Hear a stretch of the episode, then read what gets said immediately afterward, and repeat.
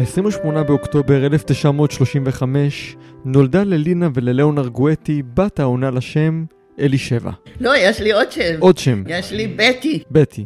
אוקיי, אז בטה, לא, קראו יש לי... כמה שמות. אה, רגע, בטי, באה בלינה ארגואטי. אלישבע בא הרבה יותר מאוחר, כשהגעתי לבית ספר קוגל בחולון, הגיע אלישבע, ואני לא אהבתי את השם הזה. כולם קראו לי אלית. למה אלית?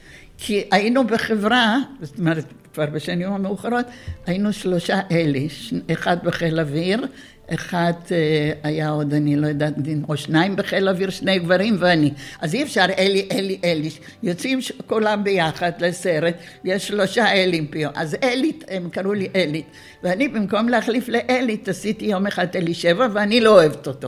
לא, אלישבע הזה זה כזה יבש, נו. לא, לא מוצא חן בעיניי. אלית אני מעדיפה, אבל אלי זה בסדר, גם אלי זה בסדר. אוקיי, אז לא אלישבע, נתחיל שוב מההתחלה. ב-28 באוקטובר 1935 נולדה ללינה ולליאונר גואטי בת העונה לשמות ביה בלינה, בטי וגם, מה לעשות, אלישבע. שמי אלית פרנקל, וזה הסיפור שלי. 1935, אוקטובר. גרתי בסופיה. לא, היה ש... לא היו שם שמות של שכונות, אבל לא שכונה של יהודים. שכונה של אנשים יותר עמידים, בגלל סבא שלי, שהתחיל כשליח בחברת ביטוח והגיע להיות המנהל של החברת ביטוח. הוא היה במצב כלכלי טוב מאוד. ואחרי שאימא שלי, שהיא הייתה הבת שלו, התחתנה, והבן שלו התחתן, אז כולנו נשארנו באותו רחוב. ממש על יד, באמצע הבית, שהוא היה לו בית על שלוש קומות, ואנחנו שני בתים בצדדים, דירות. אחד היה נאצי שהגיע עם גרמנים אלינו למעלה ואמר, זה הפסנתר שלי, נא להוריד אותו למטה. ביי, אין פסנתר יותר. לא הגבנו, כי פחדנו. נתנו שהסבל ייקח את הפסנתר, וזהו, ונגמר הפסנתר. המעניין הוא היה שאחרי המלחמה, שלום, מה שלומכם? איך אתם מרגישים? וואי, התגעגענו אליכם. הם נהיו חברים טובים שלנו פתאום. הם גרו שם ואנחנו באנו, כשחזרנו, באנו לגור שם, כי אותנו לא גירשו. אימא שלי, כל המשפחה שלה, כולם קיבלו צו גירוש וגורשו. ולאן ששלחו אותם, למה שאמרו להם, לאן ללכת, לאן לנסוע. אותנו לא השאירו ולא ידענו למה. עד שבאיזשהו שלב אבא שלי גילה שאנחנו בין הבודדים היהודים שנשארו שם, הם כבר יהודים, והוא ביקש שייתנו לנו לצאת מסופיה גם כן. התברר שהיה לו, זה מה שאני לא יודעת עד היום, זה אזרחות פרסית. לא יודעת מאיפה. כי הוא לא ידע פרסית, הוא לא היה בפרס בחיים שלו, אבל היה משהו, אבא שלו היה סוכן נוסע, אז אולי קשור לזה. ואז הוא ביקש, ושאלו אותו לאן הוא רוצה, והוא ביקש לרוסיה.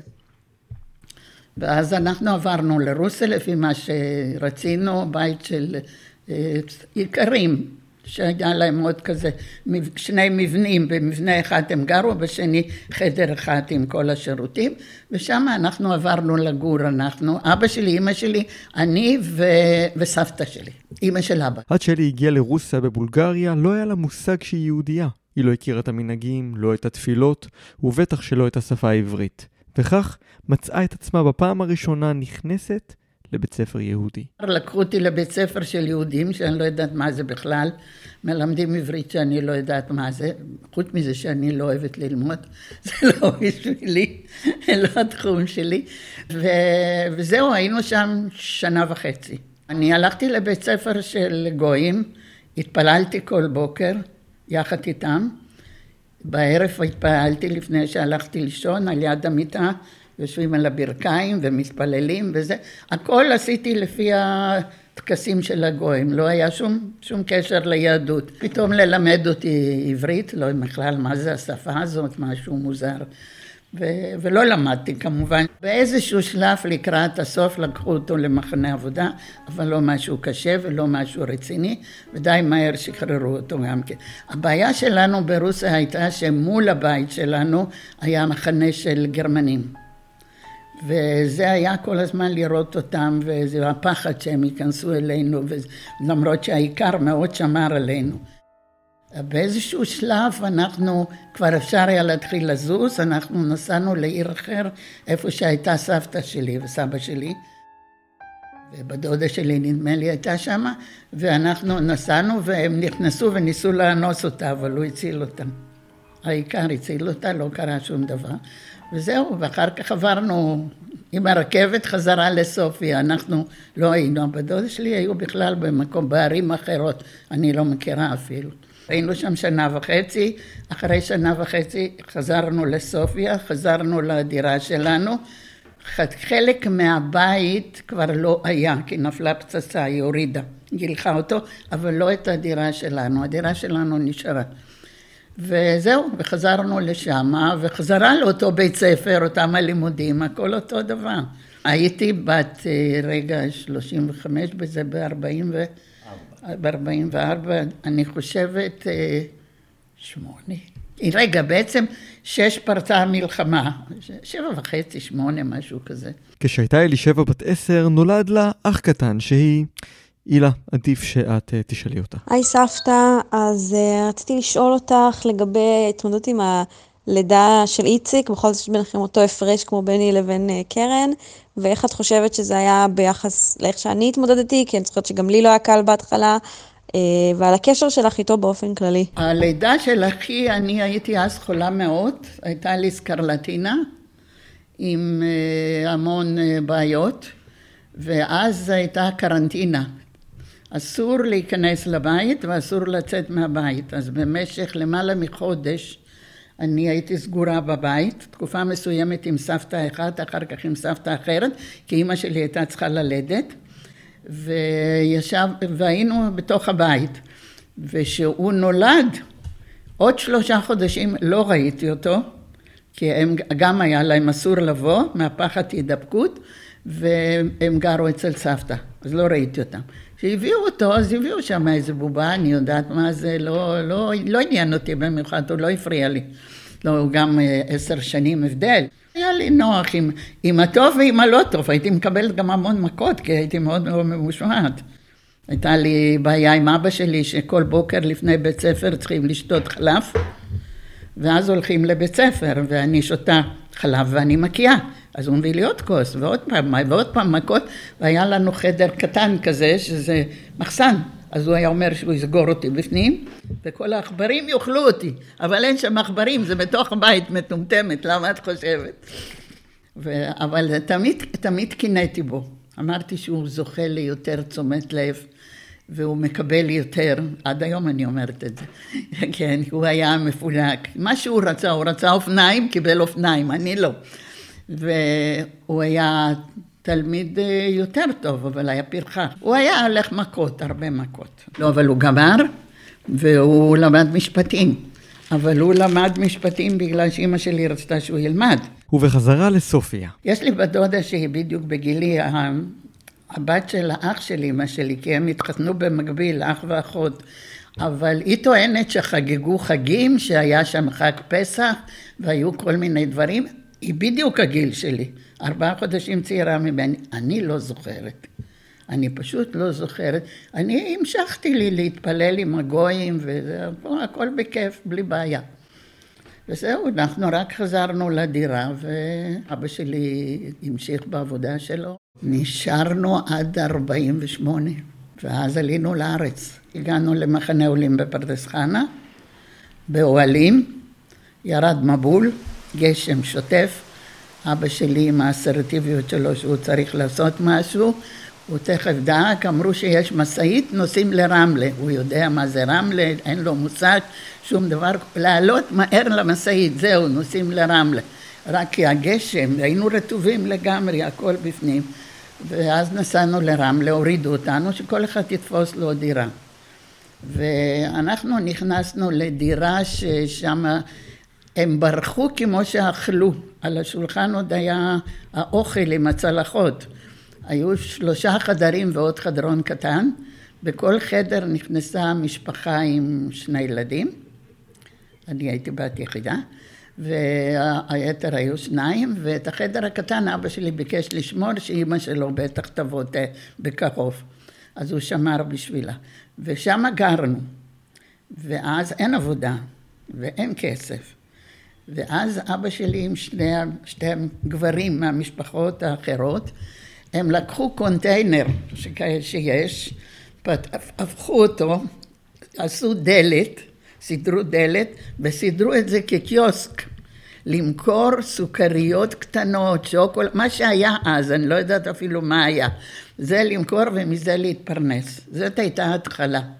והייתה פרנסה טובה?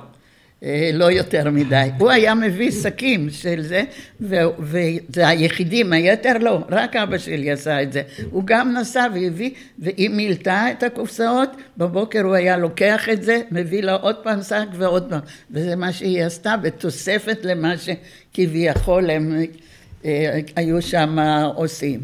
ועם הזמן הוא פתאום, זאת אומרת, רצו לגייס אותו לצבא, אז הוא אמר שהוא חולה לב, הוא לא יכול. הוא עשה כפיפות בטן ונכנס לבדיקה, אז ברור שהיה לו דופק מאוד חזק, אז אמרו שהוא חולה לב, אי אפשר לגייס אותו, ובגלל שהוא חולה לב וזה, נתנו לו איזה חנות ברמלה, דווקא במקום מרכזי ברחוב הראשי, לא רחוק ממגן דוד אדום, אחר כך הייתה שם משטרה נדמה לי, והוא פתח את החנות, אני אפילו לא זוכרת מה היה בחנות, כמה זמן עד שהוא החליט. לעוף משם, הוא כל הזמן חיפש, הוא תמיד חסכן בצורה של קמצנות, לא סתם משהו. ב-51 סבא שלי דאג למכור את הבית שלו ואת הבית של הדוד שלי ולעשות, להכין הכל לעלייה לארץ.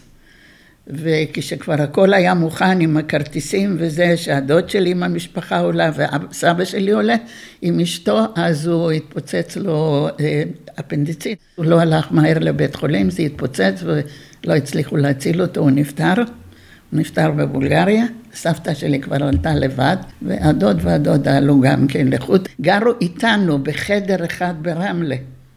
לא הסבתא, הסבתא גרה עם דודה במקום אחר.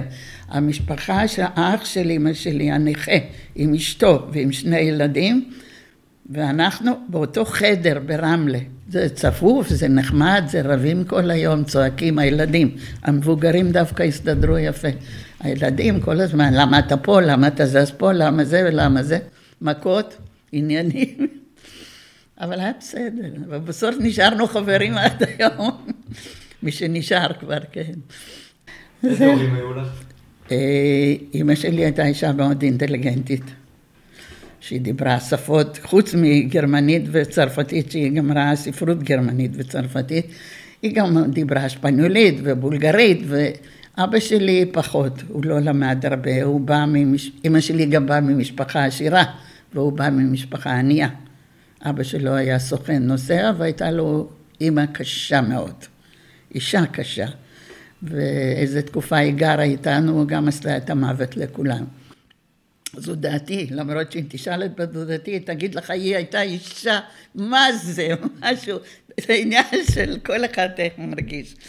זהו, כן, אבל... אה, איך הם הכירו? ההורים שלי, או, זה סיפור אחר. האח של אימא שלי, האח של אימא שלי, אה, אבא שלו שלח אותו לגרמניה ללמוד רפואת שיניים. הוא התחיל ללמוד רפואת שיניים, ואז הוא חזר לחופשה לבולגריה והוא היה חולה שיתוק ילדים. והוא חלה בשיתוק ילדים, היה משותק לגמרי, total lost. ואי אפשר היה לעשות איתו כלום. אה, סבא שלי הזמין רופא אה, מחוץ לארץ, שהוא היה הרופא, נדמה לי, של רוזוולט, שהוא היה גם משותק, הביא את הרופא שיטפל בו. בשבילם הרבה כסף כמובן, והוא טיפל בו. והיו לו חברים מאוד טובים, הם באו והיו על ידו ולקחו אותו, סחבו אותו איתם על הידיים, לאן שהם הלכו איתו, לאט לאט הוא התחיל להשתקם ושמה בין החברים שבאו הוא הכיר מישהי, אבל שלחו את אבא שלי לשמור על אחותו וכשהוא שמר על אחותו, הוא הכיר את אימא שלי. אז ככה אחותו התחתנה עם המשותק, והוא התחתן עם אימא שלי. ככה זה היה. אבא שלי, שמזמינים לארוחה, הרי שיש חתן, אז מזמינים אותו לארוחה. הוא בא לסבא וסבתא שלי, וסבתא שלי הכינה ארוחה, ולסיום היה תפוח אפוי בתנור. אז היא שאלה אותו, ליאון, קראו לאבא שלי, איך היו התפוחים? אז הוא אמר, תפוחים. בסך הכל תפוחים, מה ה big deal הזה? זהו, זה הסיפור עם התפוחים. אחות שלו, כן? הם רצו לעשות את החתונה ביחד ולא נתנו להם. אסור שאח ואחות יתחתנו באותו יום, לפי הדת היהודית. אז שבוע אחרי שבוע הם התחתנו. סבא שלי קנה לכל אחד דירה, קנה להם הכל מה שבפנים, מכף רגל ועד ראש, שטיחים, רהיטים, הכל היה אותו דבר. עד היום יש דברים שאנחנו מדברות, אה כן, זה גם עלי היה, אה גם שזה נשאר, כן. וזהו, והם היו ביחסים מאוד מאוד טובים, גם האח והאחות מצד אבא שלי וגם האח והאחות אימא שלי. וזהו, הם ככה, ככה גם גרנו באותו רחוב, ועוד הלכנו לאותו בית ספר. כשאני עליתי לארץ שאלו אותה, מה זה אחותך? לאן היא הולכת? הם חשבו שאנחנו אחיות. ישבנו על אותו ספסל וזה, היינו כל הזמן ביחד. זהו, והוא נשאר אה, במצב די טוב. רק זרק רגל, הוא, אבל הוא הלך, הוא הלך עם מקל וזרק רגל, והוא היה בסדר, והם היו זוג מאוד נחמד, הם הסתדרו טוב מאוד. היא הייתה אישה מקסימה, הדודה שלי, כן. אבא שלי, דרך אגב, ניגן על כינור, זה גם קצת מה שחיבר ביניהם, היא על פסנתר והוא על כינור. בית מזוקלים הייתה לי, אחות של אמא שלי הייתה אחר כך, שנים הייתה מורה לפסנתר, הייתה די ידועה, השם שלה היה ידוע, בן בסט פרידה. הם דיברו ביניהם הרבה גרמנית, אם אנחנו לא צריכים להבין הכל, זאת אומרת, קודם אני, אחר כך גם אחי. במשך הזמן אני קלטתי הרבה דברים, שנים אחרי זה שגרנו בחולון, אמא שלי ישנה בצהריים ומישהי צלצלה בדלת ואני פתחתי והיא דיברה יידיש אני חושבת ואני עניתי לה ואמא שלי שמעה, מה? את מבינה גרמנית? מה? מדברת גרמנית? מה? ממתי זה? איך וזה? היא הייתה ממש בהלם. אז אמרתי, טוב, כי אתם כל הזמן מדברים, אז, זה, אז מזה, אז מזה כבר, אתה יודע, נכנס לי, הייתה לי קליטה לשפה יותר, כי הם יכלו לדבר ביניהם גם צרפתית, אבא שלי דיבר גם צרפתית, אבל מי שהיה יותר משכיל זאת הייתה אימא שלי, שגם בהמשך היא, בהמשך היא הייתה בוויצו, מזכירה נודדת, היא נסעה הרבה. ותקשרה במקום אחד צרפתית, במקום אחד גרמנית, בכל מקום משהו אחר. היה בית טוב. בזמן שהייתי ברמלה למדתי בבית ספר, אבל לא ידעתי שום דבר. משם, אה, בזמן שהם היו ברמלה, אני עברתי למוסד במגדיאל, מוסד חינוכי כלכלי, והיינו קבוצה של בולגרים, שכל אחד רימה על הגיל שלו, מי יותר צעיר, מי יותר מבוגר. אחרי שנה וחצי יצאנו משם, אף מילה עברית, שום דבר, כל הקבוצה, שום דבר, לא ידענו כלום. אנחנו המשכנו ביניהם בולגרית. מי עכשיו בכלל, מה זה השפה הזאת, מאיפה, מאיפה היא נחתה עלינו? עד היום אני לא יודעת. וכשחזרתי לרמלה, הכניסו אותי ישר לכיתה ו'. בסוף השנה החליט המנהל שמה ו', היא גדולה, נכניס אותה לח'. העבירו אותי לח'. בינתיים אני בכיתה ח', אני לא למדתי תנ"ך, אני לא למדתי מתמטיקה, אני לא יודעת עברית. אני לא יודעת שום דבר, כיתה ח'. גמרתי כיתה ח', עוד אמרו שאני מצטיינת, אני לא יודעת במה, אולי בזלזול. זה אפשר היה לתת לי. אה, זה ברמלה שגרנו, אז הרחוב הוא לא היה רחוב, כביש, משהו שאתה הולך, כזה מדרכה. זה היה מהביוב שנוזל, עזרים וגבעות. זה משהו לא ישר. והייתה לי חברה שהיו לה אופניים. ואז היא הייתה נותנת לי לפעמים לנסוע. ויום אחד אני כזה נוסעת, אז נסעתי מהבית שלה, הייתה גרה קצת רחוק ממני, יותר נמוך. אני באתי עם האופניים עד לבית שלי, אבל אני נוסעת עם הרגליים על הכ...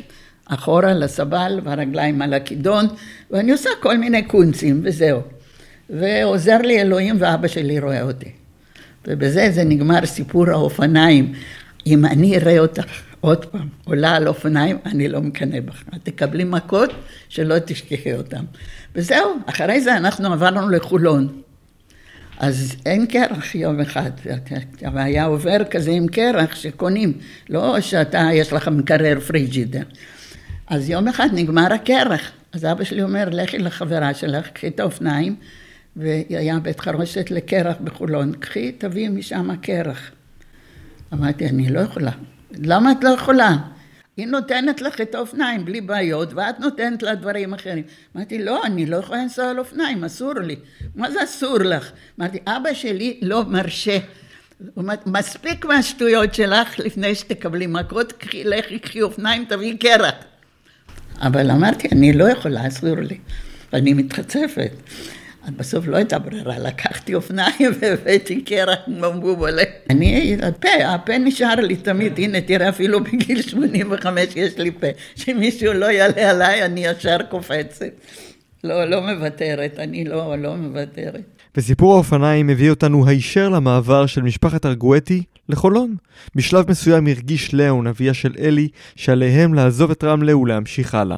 וכך מצאו את עצמם אלי, הוריה ואחיה איציק, מצפינים להם. הוא היה חבר בציונים כלליים, שזה ימין, נכון? וגם היה רשום שם וזה, והיה צריך לקבל איזה דירה בחולון. אבל כמובן סידרו אותו, מישהו אחר קיבל את זה. דרך אגב, עד היום אני עוברת שם, אני רואה איזה בית בנו מזה, משטח הזה. הוא קיבל איזה דירה מסכנה, שני חדרים, חדר בתוך חדר, זאת אומרת, יש באמצע דלת. אז אה, זהו, ואנחנו עברנו לשם, אז עזבנו את רמלה, ובחולון ישר לתיכון קוגל, לכיתה ט', שבכלל אין לי מה לעשות שם. ושם אנחנו היינו שתיים או שלוש עולות חדשות בכיתה. הצעירים לא רצו להתייחס אלינו בכלל, היתר התלמידים, ילידי הארץ, לא מעניין אותם בכלל. לא רוצים, הם יש להם תנועת נוער, השומר הצעיר, הנוער העובד, אף פעם הם לא אומרים תצטרפו אלינו, תבואו אלינו, שום דבר, כלום. וללמוד לא אהבתי כל כך, וחוץ מזה שלא היה לי מה לעשות, תנ"ך לא למדתי, אני פתאום בכיתה ט', חשבון לא למדתי, אני בכיתה ט', אין לי מה, הרבה מה לעשות. בכלל לא בא לי, אבל ככה המשכתי. למרות שפעם אחת אה, דורית עשתה בחינה בהיסטוריה, והמורה להיסטוריה אמר, אני אתן לך ציון טוב רק בגלל שאני לא רוצה לבייש את אימא שלך, היא הייתה מצטיינת, אבל מה הייתי מצטיינת בלקבל אפס? מה לא הייתי, הייתי תלמידה גרועה כל הזמן, ולא אכפת לי שאני גרועה, לא אכפת לי בכלל. אימא שלי הייתה נלחמת איתי, זה לא עזר כלום, לא רוצה ללמוד. וחברויות? אה, לא היו, ככה היה מאוד שטחית עם חברה שהייתה גם עולה חדשה שגרה לא, לא רחוק ממני. הייתה לי חברה ניצולת שואה. חברויות לא היו בכלל. הלכתי לבית ספר, חזרתי, זה היה רחוק, צריך ללכת. מה עשיתי? כלום. בינתיים כבר היה לי אח, גם אפשר לריב איתו. כי הוא צריך ממני בעשר שנים, אז יש עם מי לריב ולעשות מלחמות, זהו. ואז הגיע הזמן שעברתי את הניתוח, כשהייתי בשביעית כבר, לא יודעת איך עליתי לשם, הגעתי. היה לי פה משהו, איזה גוש, בין הכתף לזה, פה איזה גוש, ותופרת דקרה אותי. אז הראיתי לאימא שלי, ואימא שלי, כמובן, תכף צריך ללכת לרופא, הלכנו לרופא, הוא אמר זה שום דבר, אימא שלי אמרה, הוא לא מבין, הוא רופא כפר, הוא לא מבין שום דבר, היא חיפשה את הכי טוב שהיא יכולה למצוא. היא הייתה מאוד כזאת שצריכה הכל להיות, שיהיה בסדר. הגענו אליו, תוך כדי שהיינו אצלו, הוא התקשר, הוא היה פרופסור, הוא התקשר לעוד פרופסור בתל השומר, וקבעו שאני אבוא למחרת היום, זה נראה כמו גוש. ומהגוש הזה זה התפתח שחשבו שזה סרטן. ואני הייתי די הרבה זמן בבית חולים, עשו בדיקות מאלף עד תף, עד שבסוף החליטו שאין ברירה לנתח. הרופא היה מאוד נחמד, ביקשתי אותו שיקח את אימא שלי טרמפ, יורידו אותה בדרך, משם היא תמשיך לחולון. הוא אמר לה בדרך, תראי, אין לי מה להגיד לך, אין שום סיכוי. מהניתוח אוי לא תצא בכלל, או שהיא תצא עם שיתוק של חצי גוף, אבל יש לך בן, תתנחמי בבן. תשימי כל מה שיש לך בבן. פה אין לך סיכוי, אל תצפי לשום דבר. חכם הגדול הוריד אותה על הכביש, השאיר אותה. ואחר כך היה ניתוח, והיא לא ידעה מתי הניתוח. היא לא ידעה כי זה היה יום ששניהם לא מנתחים. היו איתם המון רופאים נוספים. דודה שלי שהייתה רופאת ילדים בקפלן, היא הייתה נוכחת.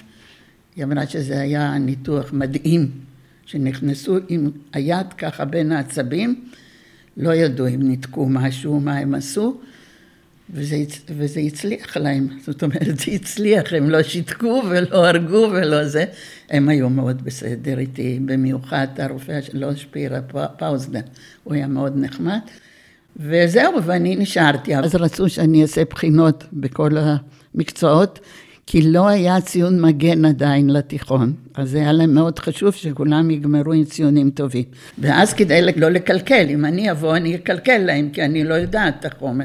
אז הרופאים אמרו, אם אתם הולכים להעביר את הבחינות עכשיו, אחרי כל מה שהיא עברה למעלה מחצי שנה, גמרתם אותה לגמרי, ואין בחינות. יופי, אז גמרתי את הבית ספר. אז רציתי ללכת לצבא, רציתי ללכת. קודם לא רציתי ללכת לצבא. לא, לא, לא, למה? מה פתאום צבא? מה, מה זה בשבילי צבא? מה פתאום? לא בא בחשבון. אז אה, לא, אבל פתאום אני עכשיו רוצה ללכת, בגלל שלא נתנו לי. אני צריכה לעשות הפוך. אז אה, ללכת לצבא. אני רוצה ללכת לצבא. לא, אי אפשר. ועדה רפואית אחת, ועדה שנייה, ועדה שלישית, אין. כל מה שקשור לעמוד השדרה ניתוח, אין ניתוחים. אז לא לקחו אותי לצבא, נשארתי, כבר הלכתי ללמוד בערב, תיכון ערב, ואחרי זה עברתי לפיטמן, למדתי פקידות, הנהלת חשבונות, אה, הדפסה במכונת כתיבה, דברים כאלו, זהו, בזה נגמרו הלימודים שלי, לא למדתי יותר. מאוד מוכשרת, נכון? אבל בשביל זה יש לי בת מוכשרת. לאחר מכן התחלתי לחפש מקומות עבודה. כל פעם משהו, התחלתי משהו. היה לי מקרה שאני נזכרתי, שאני התחלתי לעבוד באיזה חנות ששם זה למוצרי חשמל, בתור פקידונת כזאת, משהו שעושה קבלה, דברים כאלו. וערב אחד אה, בעל החנות אמר לי, טוב, תסגרי את הדלת, ובואי מאחורנית יש לי להראות לך עוד משהו. אז אני אמרתי, בסדר, אני אסגור את הדלת. אני הלכתי לסגור את הדלת, אבל אני פתחתי אותה ואני יצאתי והלכתי. אני הבנתי שמשהו לא בסדר פה. ולא חזרתי לקחת את הכסף אפילו. הוא כנראה חשב שהוא יעשה מה שבא לו, אבל אני הלכתי. זה נגמר. כשהייתה אלי בת 21, היא הצטרפה לחברתה לפיקניק באשקלון, שהיא והחבר שלה החליטו לעשות מעין שידך. השידך אומנם הצליח, אבל לא ממש כמו שהם תכננו.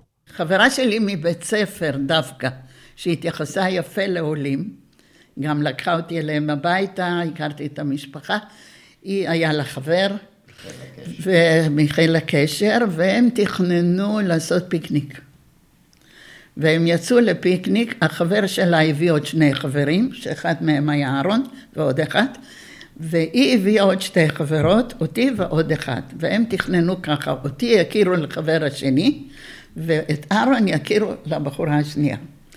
בקיצור, לי לא מרשים לצאת לפיקניק באשקלון, איזה דברים כאלו מוזרים, לא יוצאים, ואז היו פדיונים. ו... אבל יש לי חברה שהייתה לומדת אה, בית ספר לאחיות, היא כבר הייתה אחות אני חושבת, והיה לה חבר, היא גרה איתו, ואני אהיה אצלה. אז איכשהו השתכנעתי, היא הבטיחה לשמור עליי, תדאג לי, שאימא שלי לא תדאג, וזהו. אנחנו הגענו לשם, אבל החבר שלה לא הגיע, הוא היה באיזה מקום. לא הגיע, לא הגיע, אמרתי, אני אלך לחפש אותה, מה הבעיה? הים פה, מה הבעיה? אני אלך. ואני מתחילה ללכת, זה רק חולות, וזה חושך, ואין שום דבר. כלום, אין נפש חיה, אין אנשים, זה לא שאתה הולך היום לים, יש עוד אנשים. נאדה, כלום. פתאום אני רואה רחוק רחוק איזה אור קטן, אז אני הולכת עם האור, אבל באותו מצב יכולתי להגיע לפדיון, בלי שכל. הולכת, הולכת, הולכת, ואז אני רואה אחד עומד ומצלם, ואחד יושב ועושה קפה, אז ראיתי את החברה שלי. טוב, אז עכשיו אני יכולה להגיע, אני הגעתי לשם, עושה קפה זה זה. מי? אמנון. והוא מצלם, יש לו מצלמה, בגיל הזה יש לו מצלמה, מאיפה יש לו מצלמה בכלל? טוב, אני הגעתי ואני כבר נשארתי, לא, לא חזרתי, חברה שלי מאוד דאגה. והם חיפשו אותי ולא מצאו אותי ולא ידעו, למחרת היום חזרתי אליהם, חטפתי ממנה, בטח כי היא צדקה, כי אמרו שהיא אחראית עליי וזה, וזהו, וככה הכרנו. כשחזרתי הביתה, אימא שלי שאלה איך היו החברים של אה, שוש, אני אומרת לה, אה, זה לא פירמה. זה אחד הטכנאי, אחד אני יודעת מה. כולם טכנאים. כולם טכנאים, זה, זה לא חברים בשבילי, לא לומדים, לא כלום. לי הייתה חברה, אחת לומדת רפואה, ואחת לומדת ראיית חשבון, ואחת לומדת כימיה. נו, אז באמת, נו, מה, מה אני מחפשת עם כאלו שלא לומדים? לא שווים שום דבר, מה, לא בא בחשבון בזה. לא, אף אחד, אה, שמעתי, אחד מצלם, יש לו מצלמה big deal, ועוד אחד עושה קפה. היה משעמם, אמרתי, אז לא תצאי איתם אותם, לא בא בחשבון. אז, אה, אבל פתאום הוא הגיע, עד היום אנחנו מדברים על זה כל הזמן, איך הוא הגיע פתאום אליי הביתה. הוא הגיע אליי הביתה, הוא כנראה ביקש מהחברה שלי. וזהו, ולאט לאט התפתח שם משהו, והוא היה צריך לבוא אלינו לארוחת צהריים. הוא לא הגיע, אז אני צלצלתי לחבר שלי, לא צלצלתי, אני צלצלתי, כן? אני הלכתי לחבר מהחברים שלי ואמרתי לו, אולי תיקח מונית ותיסע לאיפה שהוא גר, הוא היה גר בצייטלין, ותראה למה הוא לא בא, אולי קרה לו משהו. אז הוא באמת נסע, דווקא הוא רצה שאני אצא איתו, זה היה. אז נסע לשם, הוא היה עם 40 חום, הייתה לו שושנה, הוא לא יכול לבוא. והוא חזר. נו, ואמר לי אחר כך, אני לקחתי מונית, נסעתי אליו וזהו, וככה זה המשיך. אחר כך הוא נסע לחצי שנה לגרמניה עוד פעם. זה היה מהנסיעות שלו לגרמניה, בשביל לקבל, כן, פיצויים, הרי מי שחוזר לגרמניה היה מקבל חמשת אלפים מרק. ואחרי שהוא חזר, כזה נמשך הקשר והחלטנו להתחתן. כן, קנה לי איזו מתנה, טבעת, אני חושבת, כן, כן זהו. של האחים פורר. כן. וזהו, החתונה הייתה גם מוזרה, כי חתונה, לא אולם ולא דברים כאלו, אני בבית הכנסת הספרדי. ו... שד"ל. שד"ל. באנו שם לחתונה להתחתן, אבא שלי מסכן, הוא כועס שהוא לוקח את המזוודה עם הדברים וזה, אז שואל אותו הרב, אתה רוצה בחוץ או בפנים? אז הוא אמר לו באמצע. ברגע שנכנסנו בפנים, אז הוא אומר, אשכנזים מסתובבים שבע פעמים. אתה רוצה להסתובב? הוא אומר חצי. ואין שם כיבוד. זאת אומרת, אבא שלי והוא ואחותו ישבו כל הבוקר, עשו סנדוויצ'ים, זה על מגשים, ואבא שלי הזמין באיזה קונדיטוריה מגשים עם עוגות. והוא אומר, אין את המגשים עם העוגות, אינם. אני השארתי אותם פה, איפה המגשים פה, הוא לא ויתר, הוא חיפש, הוא מצא את המגשים. הם לקחו אותם בבית כנסת בפנים וכיסו אותם עם סמרטוטים מלוכלכים. אז הוא אומר שהם יאכלו את זה כבר, אני לא רוצה אותם. זהו, זה היה הכיבוד. ואחרי זה נסענו לבית מלון וזהו, אבל זה, אבל זה היה מוזר לעלות במדרגות, אבא שלי זועף עם המזוודה. חוויות, זה החוויות. התחתנו, לא הייתה לנו דירה. שכרנו חדר אצל משפחה של יקית. שהיא התנהגה אלינו כמו יקית. אנחנו, הייתה לנו כניסה נפרדת לחדר. אם פותחים את המיטה צריך רק לקפוץ מבחוץ ישר למיטה. לא נתנה להכניס למקרר שום דבר, נאדה. יום אחד אני הכנסתי חלב או משהו, מצאתי את זה בערב על יד הדלת.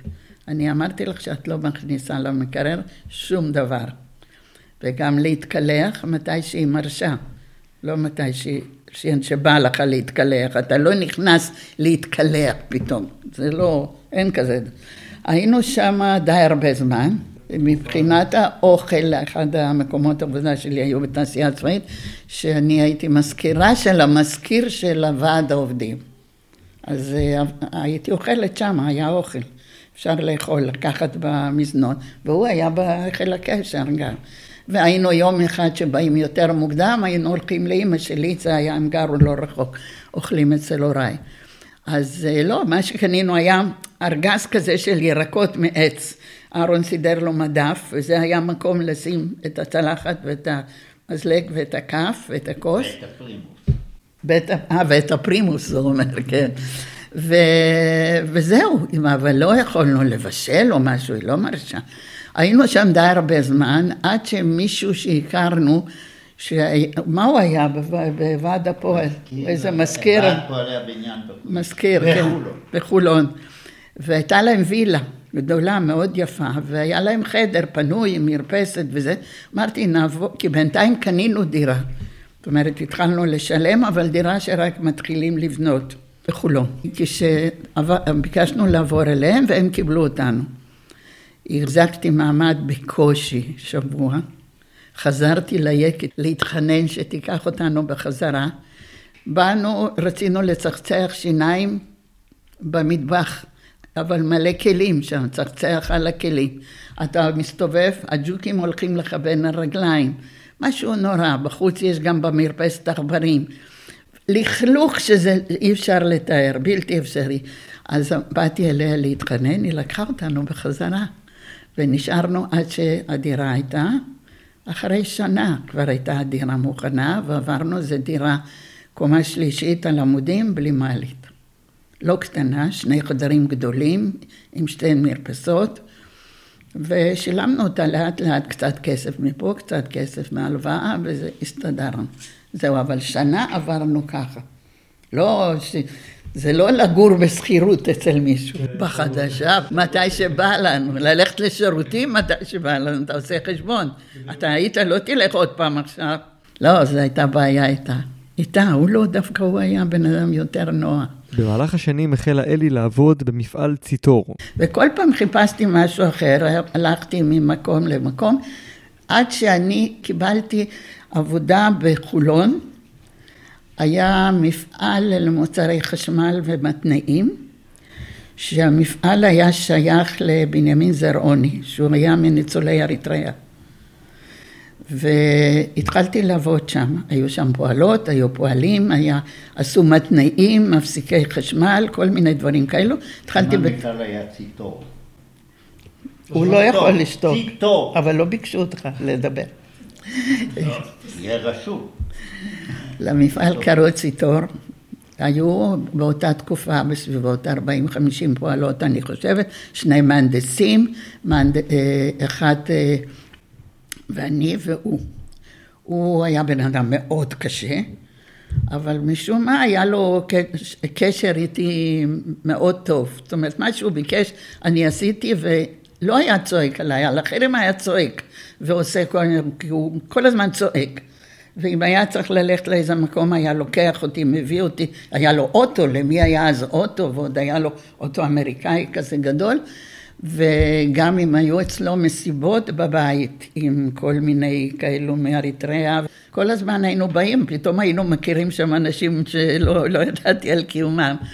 והתייחס אליי מאוד טוב. כשלוש שנים לאחר החתונה, הובלה אלי לבית החולים, ולאחר שלושה ימים נולדה לה ולאהרון בת העונה לשם דורית. מזל טוב. שם ילדו אז זה לא חדר פרטי ומה שיש היום באמריקה, זה כולם ככה בסדרה, על ידי הייתה ערבייה, היא ירדה מהמיטה על הרצפה בשביל ללדת, ושום דבר, זה צועק, זה בוכה וזה. דרך אגב, אחרי זה הייתי כל הפלה עוד פעם הרבה זמן בבית חולים. שבאחד הפעמים הרופא אמר, למה את לא צועקת? היית מתה כבר. בקיצור, שהיא, שהיא נולדה וזה, ואהרון הלך לעבודה. אז הוא מדבר עם אחותו, אחותו הייתה אחות, הוא צלצל, שאל מה קורה, אנחנו לא מוסרים אינפורמציה בטלפון, ענו לו, אז הוא דיבר עם אחותו, היא הייתה אחות, היא אומרת מטומטם, צלצל, תגיד מדבר דוקטור פרנקל. אז הוא אומר שלום, מדבר דוקטור פרנקל, אני רוצה לדעת מה עם גברת פרנקל. אה, היא ילדה ככה וככה, הוא קיבל את כל האינפורמציה. הוא קיבל, הוא קיבל את כל האינפורמציה הזאת. נכנסת אליי האחות, יש לך דרישת שלום מדוקטור פרנקל, הוא צלצל לשאול אם את ילדת, אמרתי וואלה, מה קרה לאבא שלו? אני לא מכירה אותו, לא ראיתי אותו בחיים שלי, פתאום הוא מתעניין, רק כשהם באו אחר כך הם אמרו לי שהדוקטור פרנקל הוא. אני דוקטור פרנקל, נתנו, נתנו לו אינפורמציה. מאז הוא למד שצריך להגיד דוקטור. בהפלות הייתי סובלת כזה די הרבה כאבים, אני לא אוהבת לצעוק סתם. שלפעמים צורכים, "אה, תתאפקי קצת, כואב לך, לא נורא. אז הגיע הרופא, אומר, את כבר היית בלי הכרה, למה את לא צעקת לפני זה? אמרתי, בשביל מה אני אצעק? אני יודעת שאתה תבוא בלאו הכי. דווקא היה רופא נחמד. יש לי כוח סבל, עברתי הרבה דברים ועברתי, עברתי, עברתי. ואיך הפסיכולוגית אומרת שעושה רושם שאני אישה חזקה, אני לא יודעת. עברתי הניתוח הזה, אחר כך עברתי כל מיני ניתוחים אחרים. לאחר הלידה ידעה אלי שהיא לא מעוניינת להמשיך לעבוד בציטור. אז המצב שלו כבר לא היה כל כך טוב, אבל בכל זאת הוא בא עם אשתו והביא לי צ'ק. והוא נותן לי את הצ'ק ואני אומרת, אבל יש לו כיסוי? כאב לי בלי בושה בנוכחות ההורים שלי, ואשתו יש לו כיסוי. אז, אמרתי, אני לא חוזרת לעבודה. הוא אמר, אין כזה דבר, את חוזרת. אמרתי, לא, אני לא חוזרת, אני יותר עכשיו לא עובדת יותר. יש לי ילדה, אני לא עובדת. אז הוא אומר, את חוזרת, כי עוד אחד כמוך לא תהיה לי, את חוזרת. טוב, אני אמרתי שאני לא חוזרת. בינתיים הבעל שלי החליט שהוא רוצה לחיות בגרמניה. והוא נסע ל... אני מצאתי יום אחד במגירה כרטיסים נסיעה לגרמניה. הבן אדם כבר נוסע לגרמניה, לא אמר לי כלום, אבל אני ידעתי שהוא רוצה לנסוע. נסע לבד, בלעדיי ובלי הילדה ובלי שום דבר, הוא נוסע לגרמניה. לפני זה, אבל אני הייתי איתו בגרמניה, הכרתי את אבא שלו, והייתי, והם שם טחנו לו את המוח לבוא לגרמניה, לבוא, לבוא, לבוא, הכניסו אותו למטבח, עשו לו שטיפת מוח, לבוא, לג... אני יצא, לקחתי את עצמי, הלכתי לטייל ברחוב בגרמניה. אני חוזרת, גיסתי אומרת, תגידי, את נורמלית? מי יוצא פה ברחוב בלילה לבד? לפחות היית לוקחת את הכלב איתך. מה את הולכת לבד? פה לא מסתובבים לבד אישה בלילה.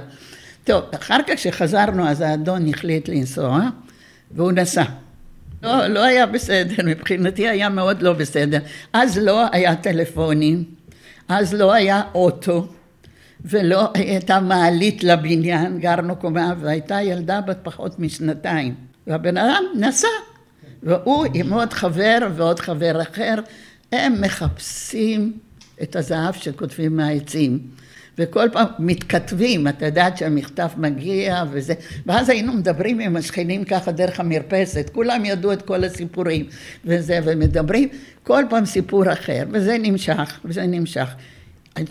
כשהוא נסע לא השאירו אותי בלי כסף, היה לי כסף, אבל היו חובות, היו כל מיני דברים.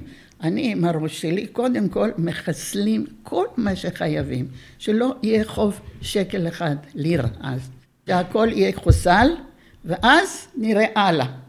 ואז חיסלתי הכל, ואז אמרתי, עכשיו אני אלך לעבוד. הלכתי לחפש מטפלת, מצאתי מטפלת, מצאתי גן, והלכתי אליו ואמרתי לו, אני רוצה לחזור לעבודה. יש אפשרות? הוא אומר, מחר. אמרתי, מה מחר? יש לך מזכירה אחרת. זה לא עניינך בכלל, את מחר באה לעבודה. זה נגמר הסיפור. לא מתווכחים איתי, את מחר באה לעבודה. אז אמרתי, מחר לא, אבל אני צריכה להביא, להכניס את המטפלת וזה. באמת הוא קיבל אותי בחזרה לעבודה. אני חזרתי לעבוד. הייתה לי מטפלת, שאני מצאתי אותה אה, יוצאת גרמניה, אישה אינטליגנטית, מאוד נחמדה, מבוגרת, הכל בסדר. היא הייתה צורחת שבאה עם המטפלת מהגן, אבל צרחות אימים, וזה מדרגות, זה לא אה, מעלית. כל השכנים היו אומרים, למה את מחזיקה את המטפלת הזאת? היא שונאת אותה, היא כל הזמן צורחת. ואני הייתי באה להפסקת צהריים, היא הייתה נרגעת. וזה למה המטפלת הזאת? אני לא ידעתי, אחר כך התברר שהיא אמרה לה שהזבוב יאכל אותה. יש זבובים והזבוב יאכל אותך. נו, לך תדע דברים כאלו שיש מטפלות ואתה לא יכול לדעת. הייתה לי עבודה, הייתה לי מטפלת, היה לי בית, לא היו לי חובות. אבא שלי היה בא כל יום אבא שלי עבד בבנק, והוא בצהריים הייתה לו הפסקה, היה בא, הוא סידר פעמון למטה שהוא יוכל לצלצל, כי אחרת הוא צועק, אלי! וכל השכנים יודעים, אבא של אלי הגיע, מה להביא לך, מה את צריכה? ו... ואז הוא היה קונה ומביא לי מה שאני צריכה. וככה הסתדרתי לבד, להוריד עגלה ארבע קומות עם ילדה ולעלות בחזרה והכל, והייתי לבד, והאיש נוסע, איטליה, גרמניה, מחפשים יהלומים, אבנים יקרות, כל, כל פעם הייתי צוחקת, הייתי מקריאה לשכנה שלי את המכתב, הייתי אומרת לה, תראי, מה, אה, מה יגיע בסוף? ויום אחד פתאום כנראה הגיס שלו אמר לו שכן, שהוא החליט לחזור, למה לא? מה? לא, את אמרת ששי אמרת לו שאת רוצה להתגרש. לא, לא, לא, אמרתי, לא שאני רוצה, אמרתי שהחבר שלי אה, בא לגור פה אצל אימא שלו והוא בא לפעמים לבקר. איזה חבר מילדות, מישהו שלמד איתי, אני יודעת איפה. ואז אמרתי שזה היה, קראו לו צביקה, צביקה היה, צביקה הלך, צביקה בא. אז אה, פתאום הוא אומר, אני חוזר, וואלה. הסיפור היה שהגיס שלו אמר לו, אתה תגמור את הכסף של אבא שלך ואתה לא תעשה כסף ואתה לא יכול להיות עצמאי. אתה לא בן אדם שיכול להיות עצמאי, אתה צריך להיות שכיר. שכיר בגרמניה לא כדאי לך, כדאי לך בישראל להיות שכיר, קח את עצמך ותחזור לישראל. היחידי שהשפיע עליו, הבן אדם ארז את עצמו, הגיע לפה, זה אהרון ארבע פעמים, אהרון הגיע, אכל שם הרבה נקניקיות ובירה, הגיע כזה שמן, חזר והתחיל לחפש עבודה. כי הוא היה לפני זה בצבא, והוא השתחרר, זאת אומרת, הוא היה בחיל הקשר, נכון? כן. הוא השתחרר, אז עכשיו צריך למצוא, הוא ניסה, רכבת ישראל, פה, שם, איכשהו מצא עבודה. ואני חושבת שאני מצאתי בסוף את הדירן באיזשהו מקום שדיברתי עם מישהו שאמרתי לך שיש את הדירן. התחיל בית הדירן וזהו, ככה. עד סוף חייו, סוף חיי העבודה שלו היה בסדירה. זהו, ואנחנו, ואני, והוא חזר ובא, אז כשאני מספרת את זה, אפילו הנכדות שלי, סבתא, נתת לו להיכנס? אני הייתי אומרת לו, תלך, תלך, מאיפה שבאת, תלך, אבל הוא איש טוב. איש נחמד, הגיע לו. זהו, והוא חזר, ואנחנו נשארנו בחולון, הוא התחיל לעבוד בתדירן, ואני עבדתי בציטור.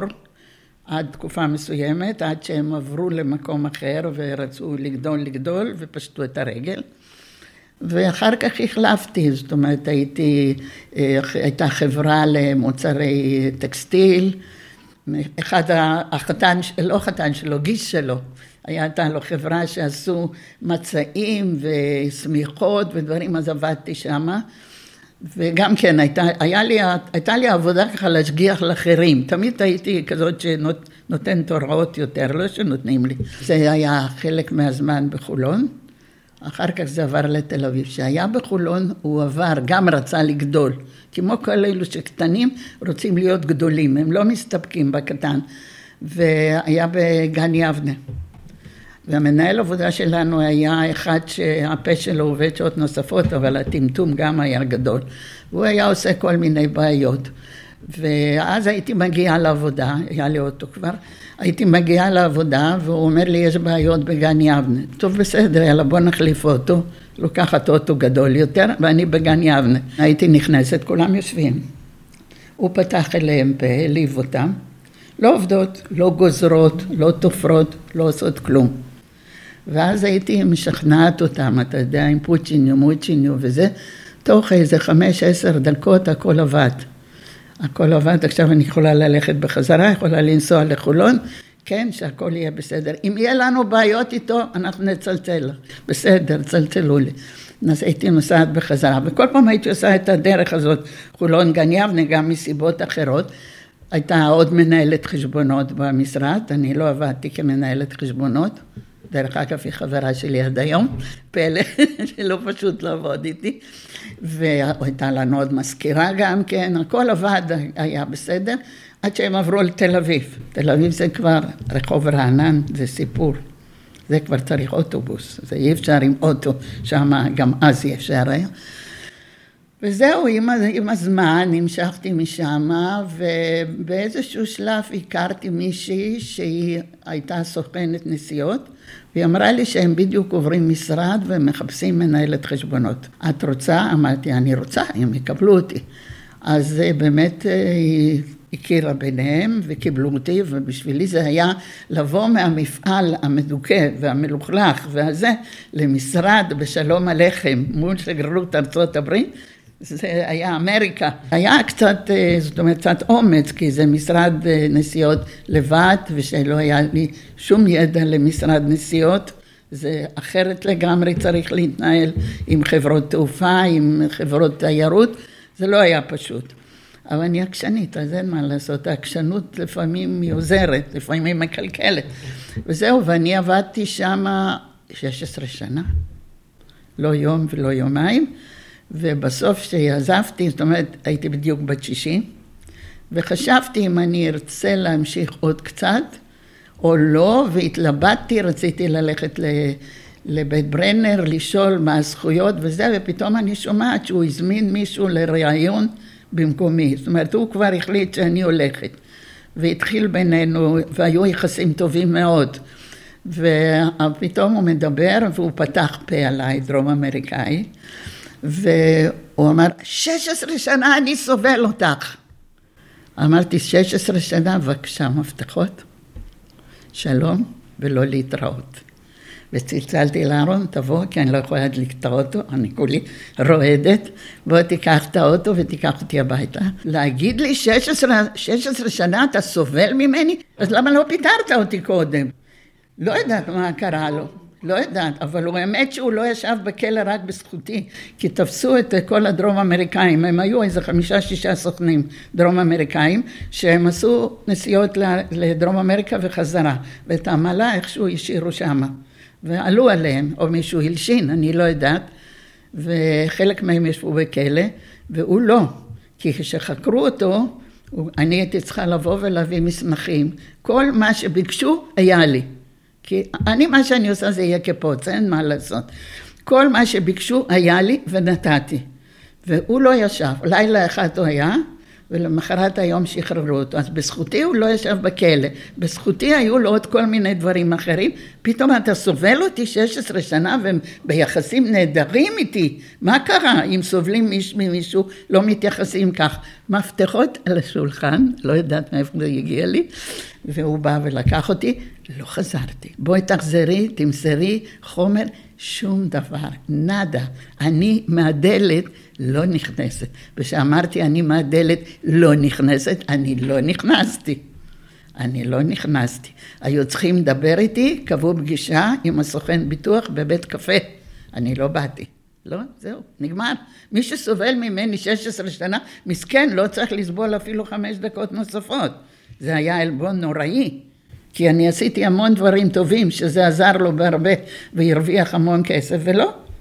ו- וזהו, אז, אז הלכתי. וזהו, יצאתי לפנסיה. כשהייתה דורית בת שנתיים, אלי ואהרון צירפו אותה לאחת מהנסיעות שלהם. היעד, כמובן, גרמניה. אבל לפני שנשמע את אלישבע מספרת, לדורית יש שאלת הכוונה. היי אימא, הייתי רוצה שתספרי על הטיול הראשון שלנו לגרמניה, של שתינו. אבא שלו לא הכיר, לא אותי ולא אותה, והוא היה חולה. אבא של אהרון. הוא היה גר בארץ, הוא היה רופא שיניים. הוא הגיע לפה עם כסף, גמר את הכסף וחזר לגרמניה. זה הון קטן, חזר עם עשרה דולר, נכון? חזר, אשתו נפטרה, והוא התחתן פעם שנייה, והוא חזר לגרמניה, הייתה לו קליניקה בבית, אבל הוא לא כל כך עבד, רופאה אחרת עבדה על הקליניקה שלו, ילדים מאוד אהבו אותו, באו אליו הרבה ילדים. אז נסענו, ואז יום אחד בדיוק, היא בדיוק התחילה ללכת והוא בקושי הלך והוא הלך עם תחתונים הארוכים האלו והוא מחזיק אותה ביד והוא הולך והוא צורח אלי קום שנל קום שנל בואי מהר בואי מהר. אני לא מבינה מה אתה רוצה קום שנל למה שאני אבוא כל כך שנל?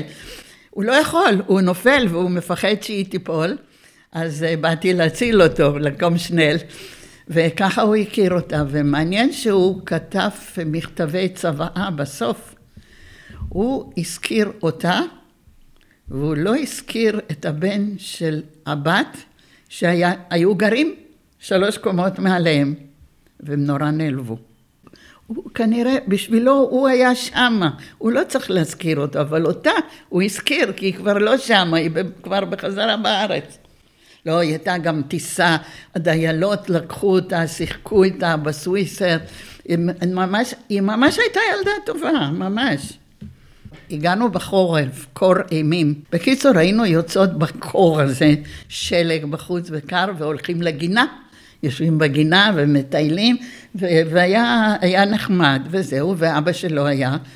וכבר אה, יצא מהבית חולים שבאנו והיינו שם וכל הזמן היינו איתה. מה שכן, קיבלתי עונש בחזרה בגלל שלא רציתי להישאר בגרמניה.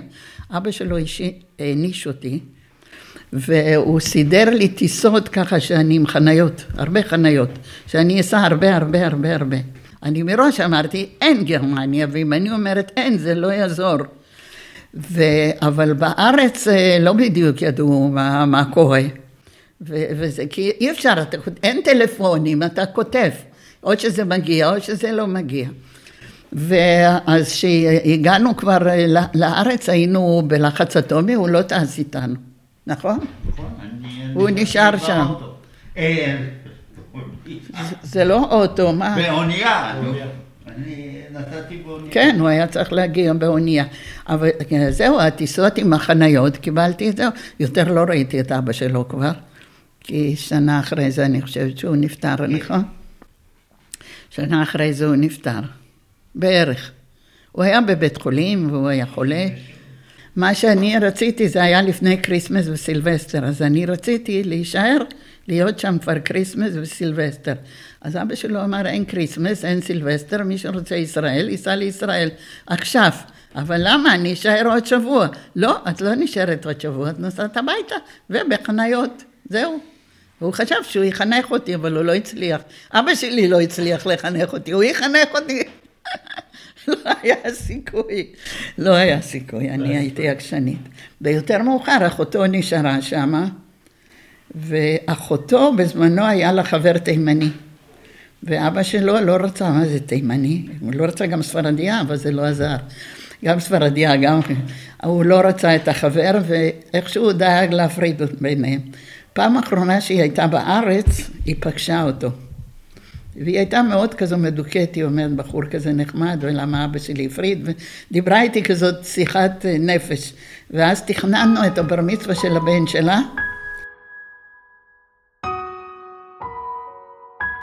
ואחרי זה היא נפטרה, היא כבר לא הייתה בבר מצווה. הם חזרו, חזרו לגרמניה, היא הייתה בגרמניה. וכשהיא נפטרה, צלצל בעלה ואמר, מרים נפטרה. דיבר איתי. ואני אומרת לאהרון, אני סוגרת את הטלפון, הוא אומר, עם מי דיברת? עם חיים, מה הוא אמר לך? ואני לא יודעת איך להגיד לו. אז כי היא רק בשנה הייתה מבוגרת ממנו, בסך הכל 42 או 41. שטף דם במוח. אני אומרת, מרים נפטרה, הוא אומר, מה את מבלבלת המוח? לא יכול להיות, הוא דיבר איתך גרמנית, אמרתי לו, הוא דיבר איתי עברית. לא מאמין, אז הוא מצלצל, הוא שואל, מה קרה למרים? אז הוא אומר, מרים נפטרה. רק אז הוא האמין, הוא לא, לא האמין. זה הלך שעות. היא הלכה, היא הייתה בבית, היא אמרה פתאום שהיא לא רואה טוב, שאלה את הילד, אני חיוורת, תביא לי כוס מים, הילד הביא לה כוס מים ואיבדה את ההכרה, והילד היה לא בסדר לגמרי, כל הזמן אמרו שהוא מופרע. והוא ידע להזמין רופא או אמבולנס, מה לקחו אותה לבית חולים? אמרו, יהיה לכם מזל אם היא תמות, כי זו פגיעה רצינית, ובאמת היא נפטרה, תוך 24 שעות היא נפטרה. וזה, אבל הוא לא האמין לי, הוא אומר לי, מה, הוצאת את זה? מה מרים נפטרה? איך יכול להיות שמרים נפטרה? זה לא יכול להיות. זהו, ויותר לא היינו בגרמניה אחרי זה, רק ללוויות באנו. בזה סיימנו את גרמניה. אלי ואהרון ניסו לכל אורך הדרך להרחיב את התא המשפחתי ולצרף עוד אח או אחות לדורית. באופן מצער, כל הניסיונות עלו בתוהו. פעם שנייה הייתי בהיריון וחליתי מבעבועות רוח, נדבקתי מדורית. והייתי בחודש הרביעי והתייעצנו עם אולי מאה רופאים, לא אחד. לא ברור. אם הילד יצא מפגר או לא מפגר, אי אפשר לדעת, עדיף לעשות הפלה. אז עשינו הפלה, וכנראה שזה מה שדפק את כל המערכת. אחרי זה עברתי המון טיפולים, ו...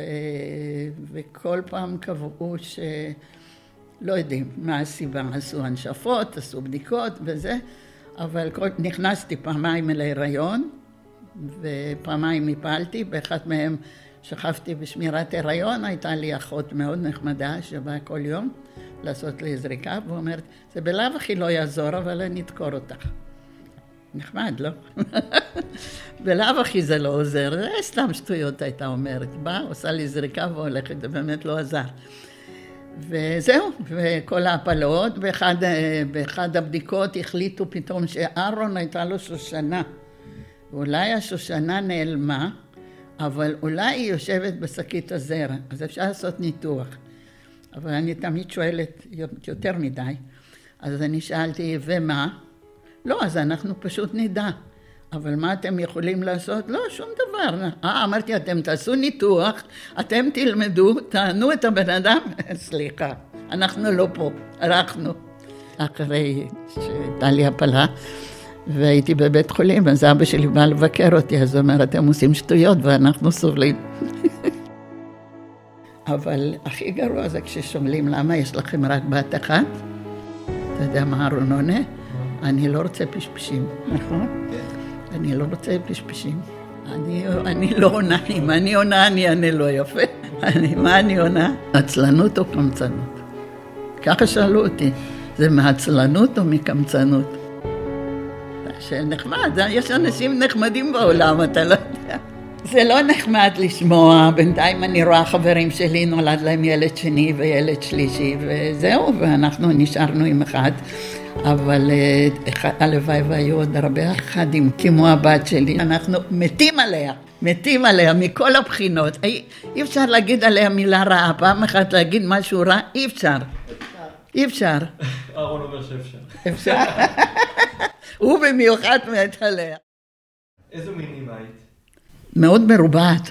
עם גבולות, דברים צריכים להיות ככה, זה צריך להיות ככה, כי אני בכלל בחיים ככה. אני לא יכולה לקום בבוקר ולא לסדר את המיטות, זה לא הולך. לא יכול להיות שהבית יהיה מבולגן, זה לא יכול להיות. זה דבר ראשון שצריכים לעשות, אחרי זה כל היתר. הייתי באה לבית ספר, היו אומרים לי תמיד שהיא תלמידה מצטיינת, ובשביל מה את באה? והיא אומרת, זה לא נכון, אני לא הייתי מצטיינת, אבל עובדה שהיא מצטיינת. הזוג פרנקל הם תאילנים רציניים שחצו את גבולות ישראל בכל דרך אפשרית. טיסות, שיט, צוללות, מה שאתם רוצים, כשהרכב מדי פעם מצטרף להרפתקה. באחת הפעמים הם החליטו לנפוש חודשיים בחו"ל לבד. השארנו אותה להורים שלי, אין טלפון, דואר אתה כותב עד שהוא מגיע, לוקח חודש. היא הייתה בת אה, תשע. חודשיים אנחנו מטיילים באירופה.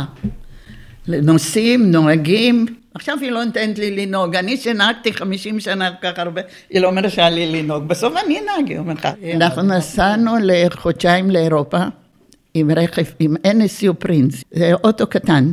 נסענו חודשיים, חרשנו את אירופה כמובן, כמובן שהיינו גם בגרמניה. ו- ו- וטיילנו איפה לא, פה ושם, וזה, וזה היה ממש טיול נהדר. ובסוף שחזרנו, באיזשהו שלב הייתה שביתה באונייה. וכל הצוות נטש את האונייה, זה היה בקורפו אני חושבת, נטשו את האונייה ופה ידעו שאנחנו כבר באונייה, אנחנו בדרך לפה. ואין, אונייה לא מגיעה, אין קשר עם האונייה, לא יודעים מה קרה, חשבו שהאונייה טבעה, אין, נעלמה. ובאיזשהו שלב אה, אונייה חנתה בקורפו, היינו שבעה ישראלים עם מכוניות. אם אתם רוצים להשאיר את המכוניות פה, ואנחנו נסדרים לכם טיסה לארץ, אבל עד שתחזרו אין לכם מה לחזור, כי האוטו כבר לא יהיה. אין שום סיכוי, זה, זה, זה כבר סופי. ו, אבל אם אתם רוצים לחכות, תישארו פה ותחכו עד שתעבור אונייה שיכולה לאסוף אתכם. אנחנו החלטנו, שבעה ישראלים, להישאר, לשמור על המכוניות לאונייה הבאה. פה לא חיכו כבר, כבר חשבו שאין, אין, מי יגיע לפה? הגענו, הם לא האמינו שאנחנו חוזרים בכלל. אבל זה היה טיול מהמם, ארון מארגן ומסדר ו... והכל היה פיקס. עשינו ככה, במכונית שלנו נסענו ככה פעמיים, פעם שנייה נסענו עם דורית גם, ואחר כך נסענו ששכרנו רכב, גם נסענו עם דורית. וגם עשינו כמה טיולים כאלה. פעמים? כמה פעמים היינו. חמש. פעמיים יצאנו עם ה-NSU הזה המסכן, כן. ואחר כך כבר שכרנו רכב. הטיולים שלנו היו רציניים, יותר מאוחר נסענו גם לארצות הברית, וגם שם נהגנו, שם שכרנו רכב, או שנהגנו ברכב של אחי, גם כן. יום אחד הוא נתן לי מרצדס 600, אמרתי, אני לא נכנסת לזה. טוב, תפסיקי לבלבל את המוח, תיכנסי ותתחילי לנהוג. ונסענו חופשי, וזה, כי הוא גם אירח אותנו עם כל הלב. אחי, והיה לי בן דוד שם, גם, גם זהו, אז גם ארצות הברית. לא, עשינו, היינו במזרח הרחוק בטיול מאורגן. פעמיים. פעמיים. זה היינו במזרח הרחוק, פעם ראשונה שדורית הייתה בדיוק בצבא. הוא עוזר לי, והיא הייתה בדיוק בקורס. עשינו את הכל. בגלל שלא יכולנו לטוס מעל פרס בדיוק, אז נתנו לנו יפן יותר ימים. יותר מאוחר היינו גם בסין, בגיל יותר מבוגר, גם טיול מאורגן. גם זה מאורגן וזה מאורגן. ועשינו עוד כל מיני טיולים מאורגנים, אנחנו נסענו הרבה. הוא היה נחשב בעבודה שהיום מדברים, מגיע משהו לתת למישהו סוף שבוע, לפרנקל לא מגיע, יש לו הרבה כסף, הוא לא צריך שום דבר. הוא יכול לנסוע על חשבונו, הוא כל הזמן נוסע, הוא לא יושב פה, הוא כל הזמן הוא נוסע. אנחנו היינו, אבל תמיד עם חשבון, אף פעם לא לקחנו הלוואות או משהו בשביל לנסוע, לא, הכל צריך להיות מחושב. זה היה לי מהבית, אבל היה גם לא מהבית, כנראה. ואף פעם לא, לא על חובות, רק על מה שיש, אבל באמת נסענו המון, המון. ראינו את העולם גם כן, תראה, אני רואה היום תמונות על סין, אני אומרת, אהרון, היינו בסין? אנחנו היינו בסין, אני מדברת עם חברה שאנחנו חברות מאז מהטיול. אני אומרת, אביבה, היינו בסין? היא אומרת, לא, לא נראה לי שהיינו. היא אומרת, לא נראה לי שהיינו. בערב שישי אחד מגיעה דורית לבית הוריה כדי להכיר להם את בן זוגה גיל. התגובה של אלישבע הייתה קצת אה, מפתיעה. גיל הגיע אלינו, ושאני רואה אותו פעם ראשונה, והוא עולה במדרגות, וגיל עם זקן כזה, וג'ינג'י עם שערות, הוא היה חיה. ואני מציצה במדרגות כזה במעבר, אני אומרת, מה, הדוס הזה עושה אצלנו? היא אומרת, אמא, איזה דוס? הוא בא עם אוטו.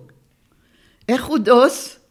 אז הוא נראה כמו דוס. היא אומרת, אמא, דוס. כן, גיל היה חמוד מההתחלה. הוא לא, לא היה מדבר הרבה, הוא גם לא מדבר היום הרבה. הוא לא דברן, אבל הוא חמוד והוא נחמד. ממש, תראה, כשנפלתי פעם ראשונה הוא הרים אותי, כי אף אחד לא הצליח. השבוע שנפלתי, אז אהרון אומר, אני אקרא לגיל? אמרתי, לא גיל, לא דורית, אף אחד. אמרתי, אבל אני אגיד לדור, אמרתי, לא, אתה לא אומר. הם לקחו יום חופש לטייל, אתה לא הולך לקלקל להם את היום. שום דורית, שום גיל. איך אני אקום? אני אקום, אני, אני, אני עקשנית. ההיכרות של גיל ודורית הובילה לחתונה ולהולדת שלוש הנכדות, טלי, הילה וקרן, שהכניסו אור, קרן אור, לחייה של אלי. אני מתה עליהם, כמו, הם כמו הבנות שלי. אני אוהבת אותם עם כל ליבי. מוכנה כל רגע, מישהי צריכה משהו, אם אני יכולה עדיין לעשות, אני מוכנה. אני מאוד אוהבת אותם, הם מקסימות שלושתם. אני יצאתי לפנסיה אחרי אהרון. הוא יצא לפניי, ואז הוא יותר התעסק איתם. יותר מאוחר שאני יצאתי לפנסיה, אז, אה, אז כבר גם אני הייתי, אבל הן כבר היו יותר גדולות. טלי הראשונה שהייתה זה עוד היה בחולון, אז היינו לוקחים אותה מהגן, היא הייתה הולכת לאיזה גן, לוקחים אותה, נחמד. בחיים כמו בחיים ישנם רגעים שהאושר והעצב מגיעים יחד. אבא שלי נפטר עשרה ימים אחרי שטלי נולדה, ואז היא הגיעה לבית חולים לראות אותו, ואמרתי, מה את עושה פה? מה, תחטפי פה חיידקים וזה? לכי מפה. תעזבי אותי, אני רוצה לראות את סבא שלי. והיא ראתה אותו ולמחרת הוא מת. היא לא ראתה אותו יותר. היא אומרת, את רואה? אם לא הייתי באה, לא הייתי רואה אותו כבר. כן, היא הייתה גם קשורה מאוד אליהם, כי אנחנו נסענו לחוץ לארץ לחודשיים. והשארנו אותה להורים שלי, שאבא שלי הביא אותה לבית ספר, והביא אותה מהבית ספר, ו- והיא הייתה אצלהם כל הזמן. הם גרו במגדלי הים התיכון. אבא שלי הצליח לסדר, לעבור, ואז אימא שלי הייתה תמיד חולה, זאת שיש לה לקמיה, וזאת שיש לה בעיות לב, והיא חולה מאוד, וצריך לטפל בה. יום אחד הוא התעצבן עליה, והוא אמר, די, נמאס לי, כל הזמן אני מטפל בך. עכשיו אני אגיד לך, לי יש פה משהו, אני הולך לרופא, לא מעניין אותי יותר. ואז הוא הלך לבדיקות ואשפזו אותו, אמרו יש לו פה משהו בבלוטת התריס כנראה או משהו, אז אשפזו אותו, ואחי הגיע בינתיים מארצות הברית, אז אחד היה במחלקה אחת, אחד במחלקה השנייה, כל אחד חדר נפרד. פרוטקציה, אתה יודע שאתה משלם, אתה מקבל הכל. בקיצור, הם היו שניהם שם, ואבא שלי היה בן אדם מאוד פדנט, הכל היה צריך להיות מסודר, פיקס על המקום, אין כזה דבר שככה מקפלים וזה, הכל חייב להיות בסדר. ואז הוא יצא, רצה, לש... אני רוצה לשירותים, אמרתי, טוב, סגור, זה מלא, תחכה כמה דקות, מה, אתה לא תינוק. טוב, אני אחכה, והוא כזה מסתובב ומחכה, אין לו סבלנות כבר, הוא מאוד צריך. ועד שאני נכנס, סדרי לי את החדר, אפשר לחשוב מה יש לסדר בחדר בבית חולים, ואז הוא נכנס לשירותים, איך שהוא נכנס, פתאום הוא צועק, אלי, אלי, אלי. אמרתי, מה קרה, מה, אין נייר? זה מה שעולה לי באותו רגע לראש. לא, לא, כנסי. ואני נורא התפלאתי, כנסי, אני נכנסת והוא נופל עליי. ואז אני צעקתי שמישהו יבוא לעזור. לא היו בדיוק לא אחיות מי יודע מה, ולא היו רופאים. עד שהצליחו לקחת אותו, עד שהביאו אותו למיטה, הוא כבר נפטר. הוא קיבל דום לב והוא נפטר. הוא ממש נפל עליי וזהו. רגע לפני זה הוא רצה, תעשי לי סדר. נו, סדר, זה היה סדר, סדר זה מחלה משפחתית. ואז אני נשארתי שמה, והוא היה בסך הכל בן 76. עוד לא היה כל כך מאוחר ולא ידע, חשבו שיש לו סרטן בבלוטת הטריד, זה עוד לא היה סופי. ואז אני צלצלתי לאחי ואמרתי, תבוא מהר, כי יש פה קצת בלאגן. די, את עם הבלאגנים שלך, בסך הכל יש שם ביקור רופאים ואת עושה מזה פאניקה. אמרתי, זה לא ביקור רופאים, תבוא, זה משהו מיוחד יותר, תבוא מהר. טוב, אני אבוא, זה לקח לו זמן. אני עשיתי פטרול בין החדר של אבא שלי לחדר של אמא שלי, זה אותו פרוזדור. שהיא לא תבוא לראות אותו ושאני לא, שאני אהיה פה. עד שהוא יבוא, שהוא לא ייכנס, כי אני מכירה אותו, הוא חוטף קריזה, זה לא טוב. ואז אני כנראה באחד הסיבובים, אני לא ראיתי שהוא הגיע, הוא הגיע והוא נכנס. הוא, אבא שלי כבר היה מת, הם טיפלו כבר בו, וזה בטח המראה לא הכי... ואז הם קוראים לי, הרופאים, תבואי להוציא אותו, אי אפשר להוציא אותו. הוא לא רוצה לצאת משם. אמרתי, אני לא אוכל להוציא אותו. אם אתם לא יכולים להוציא אותו, אני לא יכולה להוציא אותו. אבל לאט לאט שכנענו אותו והוא יצא, ועכשיו צריך ללכת להגיד לאימא שלי, שאבא שלי הוא הבריא, והוא מת והיא החולה. הלכנו ביחד עם אחי, היא מאוד אהבה אותו. ברגע שהוא ככה הצליח לאט לאט להגיד לה, וכמובן קראנו לרופאים שיהיו תכף על ידה גם. זהו, התרגלה אחר כך להיות לאט. במגדלי הים התיכון רצו שנוציא אותה מהדירה, שנעביר אותה לדירה קטנה של חדר. אמר לו, מה, ירגע מישהו? למה? שתישאר לה נוחיות לפחות, משהו היא צריכה שיהיה לה בחיים, לא? אז עולה עוד קצת, אז מה? אבל לא הייתה עוד 11 שנים אחריו. לאימא שלי הייתה ליקומיה אה, כרונית, שזה מחלת דם. הם ניתחו את הניתוח אה, בטן, כריתת הרחם, ואחרי זה היא המון זמן סבלה מכאבי בטן, וכאבי בטן ולא ידעו מה. עד שבסוף באחד הבדיקות גילו ששכחו מחט בזמן הניתוח. היה צריך להוציא את המחט. אז זה האשפוז שלה כבר בוולסון, ו... ואנחנו כמובן היינו בתמונה. היא הייתה פעילה, היא הייתה בוועדת תרבות, הייתה בספרייה, הייתה אישה מאוד אינטליגנטית, גם ידעה הרבה שפות. ועם הזמן שהיא נשארה שם, התחיל המצב שלה להידרדר לא בגלל הלקמיה. ברגע שנהייתה דמנטית, התחילה להיות בעיה. והייתה מטפלת. ועם הזמן ראינו שמטפלת אחת לא מספיקה. צריך מסביב לשעון. היו לה שלוש מטפלות, יום ולילה. הוא שילם הכל. אבל לצלצל אליה, לדבר בטלפון, לא, אין לו סבלנות. אז הייתי מבקשת, איציק, תעשה לי טובה, צלצל אליה, שים את הטלפון על השולחן, וכשהיא תגמור לדבר, תגיד לה, יופי אמא, עכשיו אני מוכרח ללכת, ביי להתראות. אל תקשיב, רק תצלצל אליה. עצם הצלצול, אתה לא יודע מה זה עושה לה. אתה עושה לה לא את היום, את החודש. תצלצל. זה לא עזר לי, זה היו מלחמות. אבל הוא ממש ממש, היא מאוד אהבה אותו. וזה היה הדדי, גם הוא אהב אותה, זה היה בסדר, כן. אבל באמת השקיע, הוא בזכותה, אני חושבת, החזיקה מעמד. היא הייתה מטופלת מעולה, הכל היה בסדר. עד שהתחילה להידרדר, ואז אה, אני דאגתי שיהיו לו מטפלות והוא דאג לשלם. הוא שילם, שילם המון כסף, המון. היו שלוש מטפלות, אחת לא הלכה עד שלא באה השנייה. ואני הייתי כזאת שצריכה לבדוק כמה, אם הם עבדו, אם לא עבדו, כן עבדו. גם ניסו לרמות אותי, ורימו אותי, רימו אותי הרבה. הרבה, שאני הייתי מטומטמת. הם הגישו לי חשבון, אני ראיתי את הסכום, נתתי את הכסף. לא הסתכלתי. עד שהתחלתי להסתכל וראיתי חלב, חלב, חלב, חלב. מה, אמא שלי שותה 50 ליטר חלב ביום? מה פתאום? אז כשאמר, הערתי על החלב, זה התחיל להיות ביצים, ביצים. רק אחרי שהיא נפטרה אני גיליתי מה. היה למטה סופר קטן. הם היו אוספות את הקבלות של כל ה... אלו שבאים וקונים, שלא לוקחים את הקבלה. ועושים לי רשימה ואומרים לי נגמר כמה, 500 שקל, 1,000 שקל ואני נותנת להם את הכסף. פריירית, נכון? מה לעשות, לומדים לה. עד שיום אחד בא אליי אחד ואמרו שלוקחים מאמא שלי כסף. והיא כל הזמן נותנת צ'קים, כבר ניטרלתי אותה מצ'קים, מחשבונות, מהכל. וכשהתחלתי לבדוק מה קורה, התברר שמי שלוקח ממנה כסף זו זאת שמלשינה. ואז הגעתי ואמרתי לה, את עוזבת עכשיו. לא, תני לי שלושה ימים. אמרתי, יש לך שעון, תסתכלי, אין לך שלוש דקות, קחי את התיק ועופי לי מהעיניים. מה שלקחת, לקחת. מה שפחדתי, שהחתימה אותה על משכנתה, שהיא קנתה דירה באשקלון. אז פחדתי, אבל לא, ברוך השם, זה לא היה, זה לא הספיקה.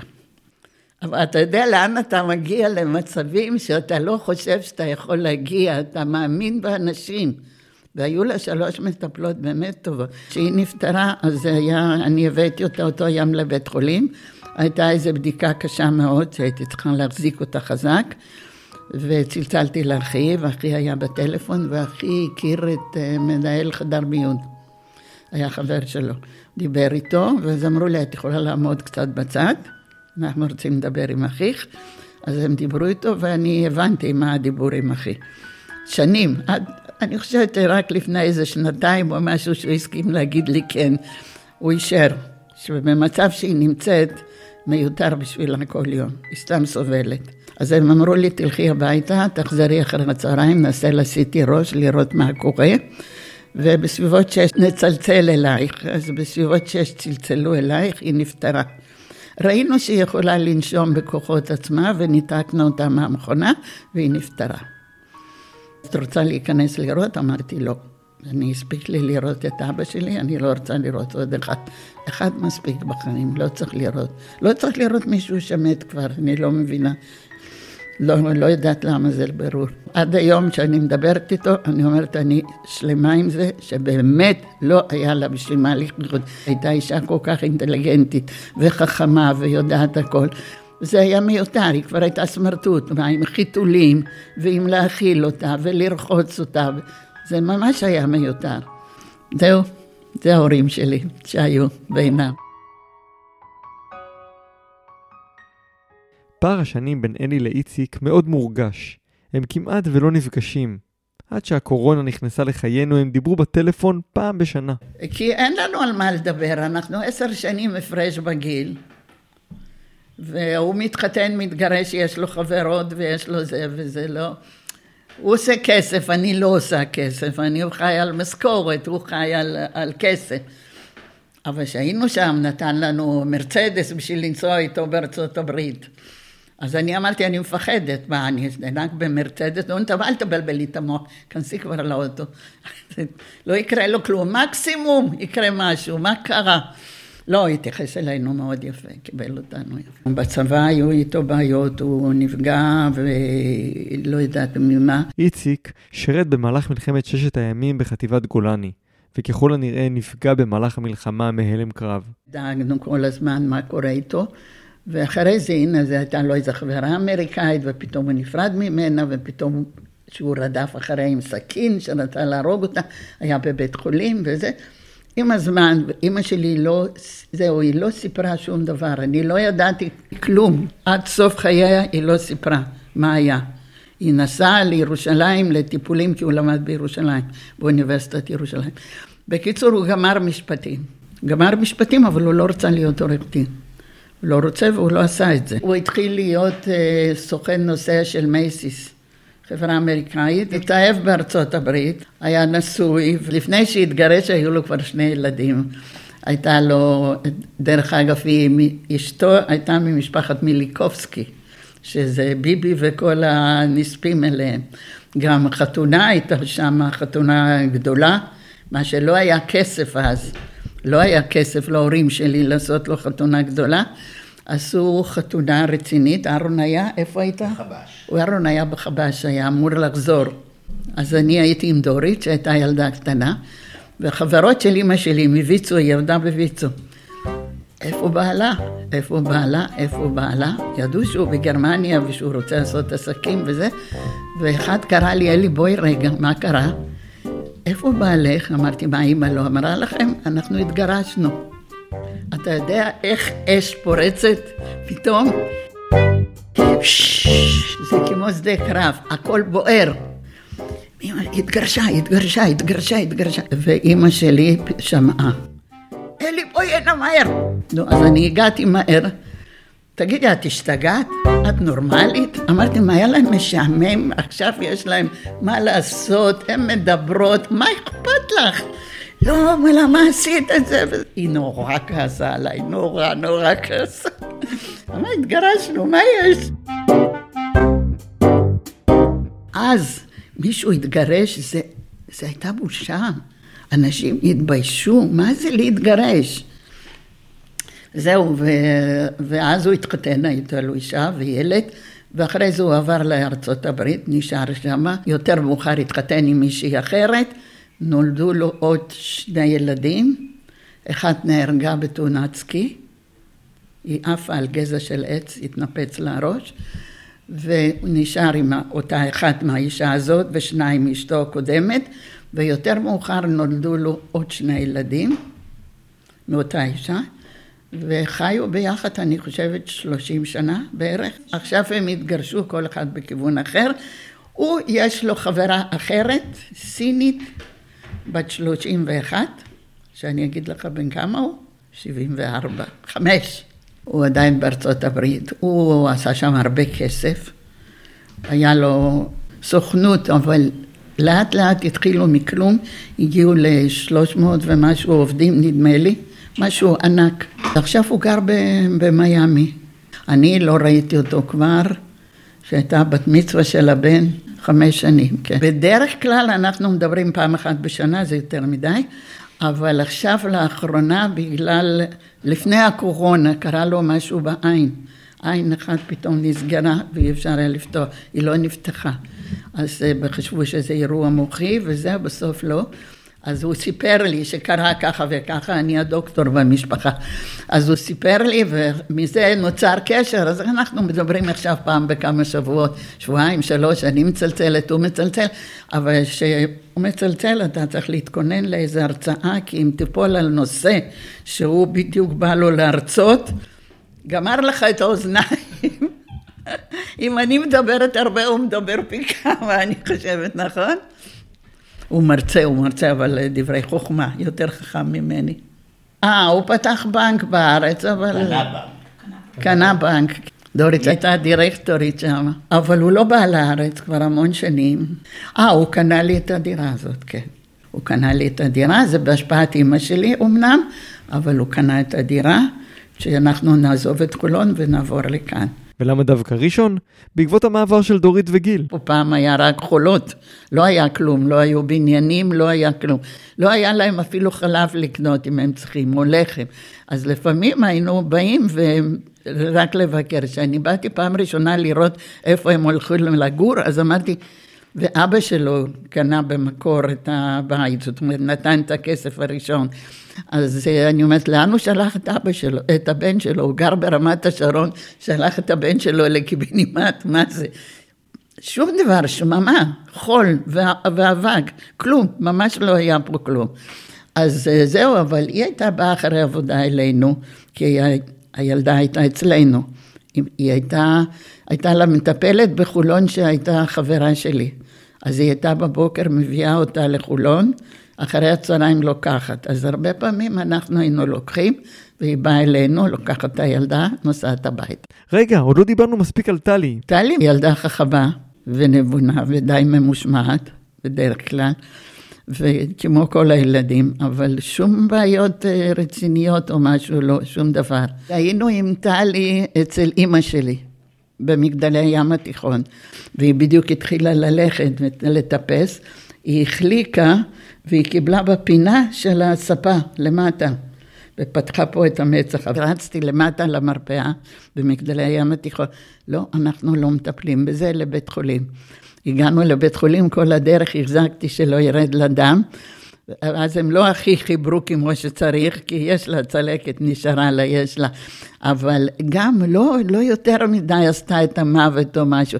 גם הייתה, אה, מטפלת שלה הייתה חברה שלי, והיא מאוד אהבה אותה, היא הייתה ילדה מקסימה, היא תמיד ילדה מקסימה, גם היום. ויש לה שאלה. היי סבתא, אה, אני אשמח אם תוכלי לספר על הטיול שלנו לפריז בבת מצווה שלי. אני זוכרת את זה כטיול ממש ממש כיפי, למרות שהתחלתי כבר להיות טינג'רית והייתי הרבה עם המוזיקה שלי. אמ, משהו ספציפי, אני זוכרת אה, ששיקרנו במלון על הגיל שלי והייתי צריכה להתחבא בשביל המחיר, אז אולי תספרי על זה, זה היה די מבדר. אה, זהו, אה, והלכנו לראות גם את פנטזיה. אני זוכרת גם את זה, אם בא לך לספר על זה.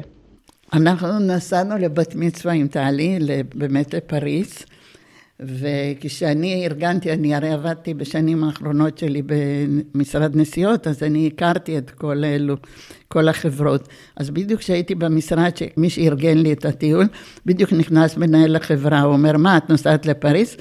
אז הוא אומר, אבל לא מגיע להנחה, כי זאת ילדה בת 12, היא לא יכולה כבר לקבל. אז הוא אומר, תבלבל את המוח קצת, תרשום שם שהיא פחות מ-12, שהיא תקבל את כל ההנחה. אבל היא גדולה. איך אני אגיד שהיא לא בת 12, היא גדולה, היא הייתה גבוהה גם אז כבר, וזהו, אני לא יכולה. בסוף הגענו למלון, ואז אני אומרת לה, שבי בצד שלא יראו אותך עד שהם מקבלים את החדר, וזה, שיקרנו לא, שלא יראו שהיא גדולה. ואחרי זה היא לא, לא רצתה, היא רוצה לשמוע את המוזיקה שלה, היא לא רצתה ללכת לראות שום דבר, היא לא רוצה, זה לא מעניין אותה ולא בא לה ולא זה, וקיטרה ולא לא התלהבה יותר מדי. אבל הייתה מקסימה גם כן. מה זה מה בא לה? היא רוצה, ל... אם אנחנו רוצים ללכת נניח למוזיאון, לה לא בא, לא צריך, נלך למשהו אחר. כי זה היה טיול בשבילה. גם היה להם את החדר אחד שהם היו שתיהן, ודורית וגיל היו בחצי, בחדר היותר קטן.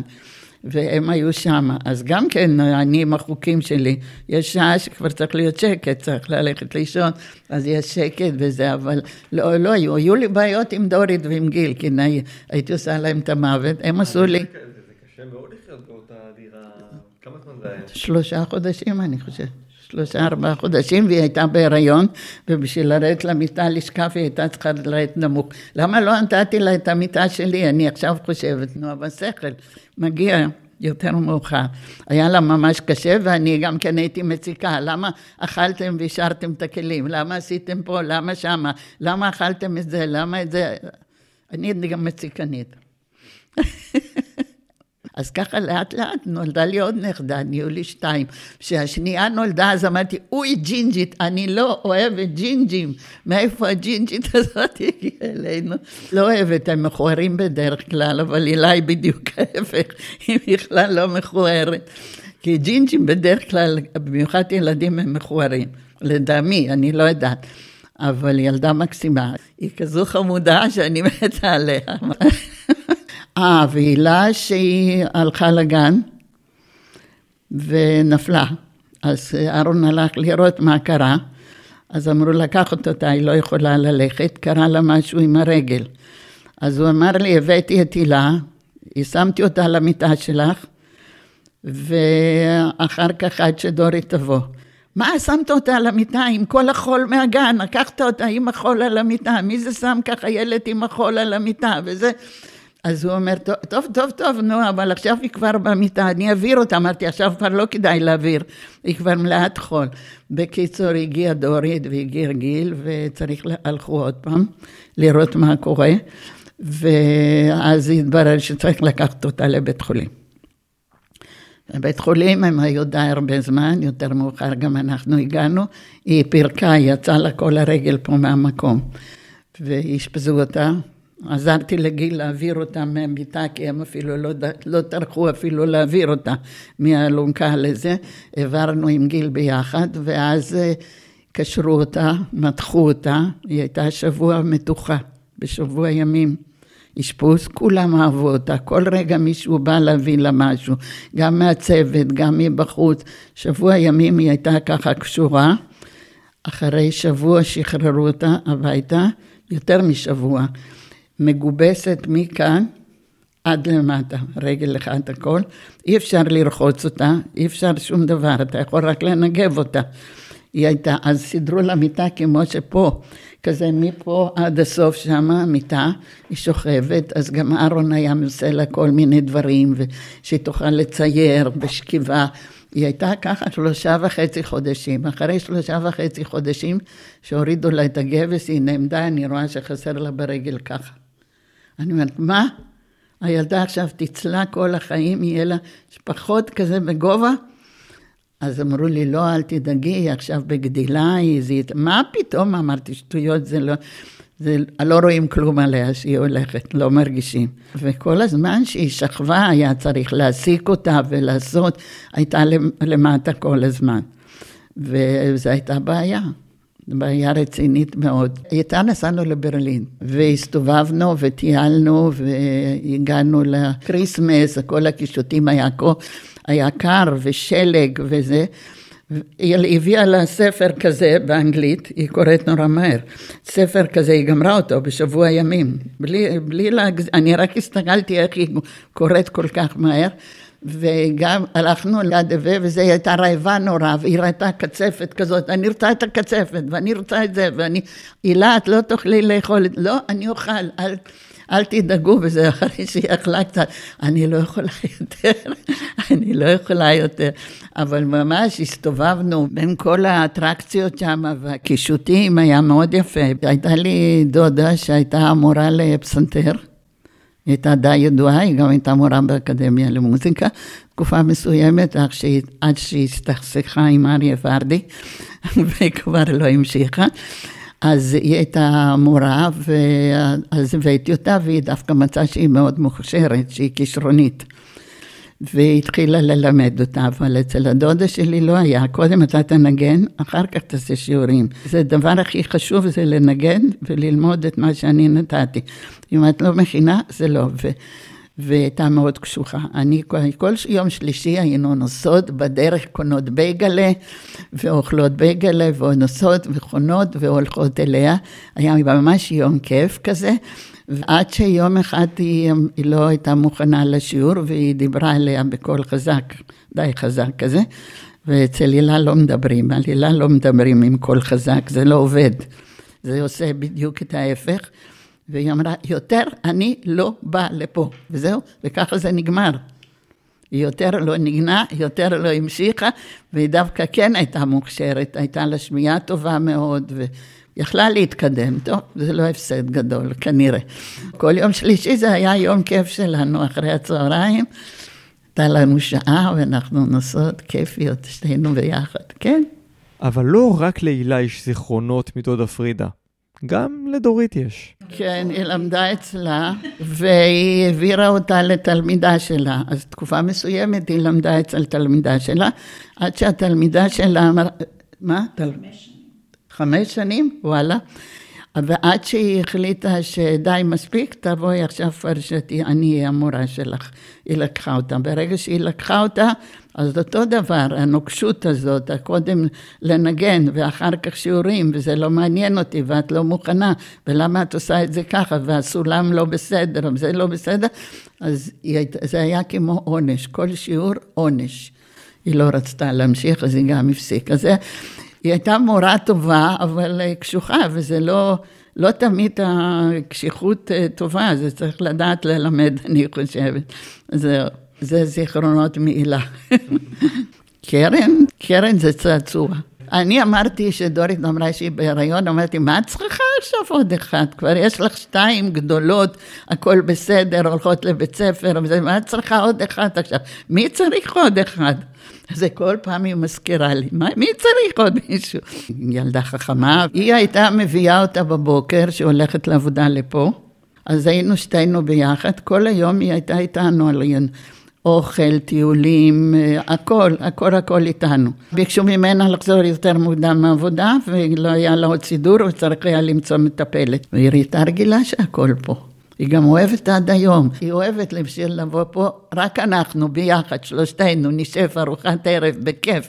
היא אוהבת את זה מאוד, לא האוכל המסוים, העצם הלהיות ביחד, או שהיא באה ומספרת לנו כל מיני דברים, ממש בכיף. כשיש לה יום הולדת, אז אם אני נותנת לה מתנה, אז אני אומרת שהיא תקנה לה משהו, שיהיה לה מזכרת. לנו היה מינוי לקאנטרי, אז היינו הולכים והיינו לוקחים אותה, והולכים לשחות. אהרון יודע לשחות טוב, אני לא. אני יכולה קצת, אבל זה לצוף. לא, למדתי במגשדורית, למדה לשחות, אז אני הייתי צריכה להיות איתה, אז לאט לאט ככה, במקביל, שלימדו אותה, אני למדתי קצת. מזה אני יודעת קצת לשחות. בכלל לא למדתי שום דבר שלא, שלא אוהבת ללמוד שום דבר.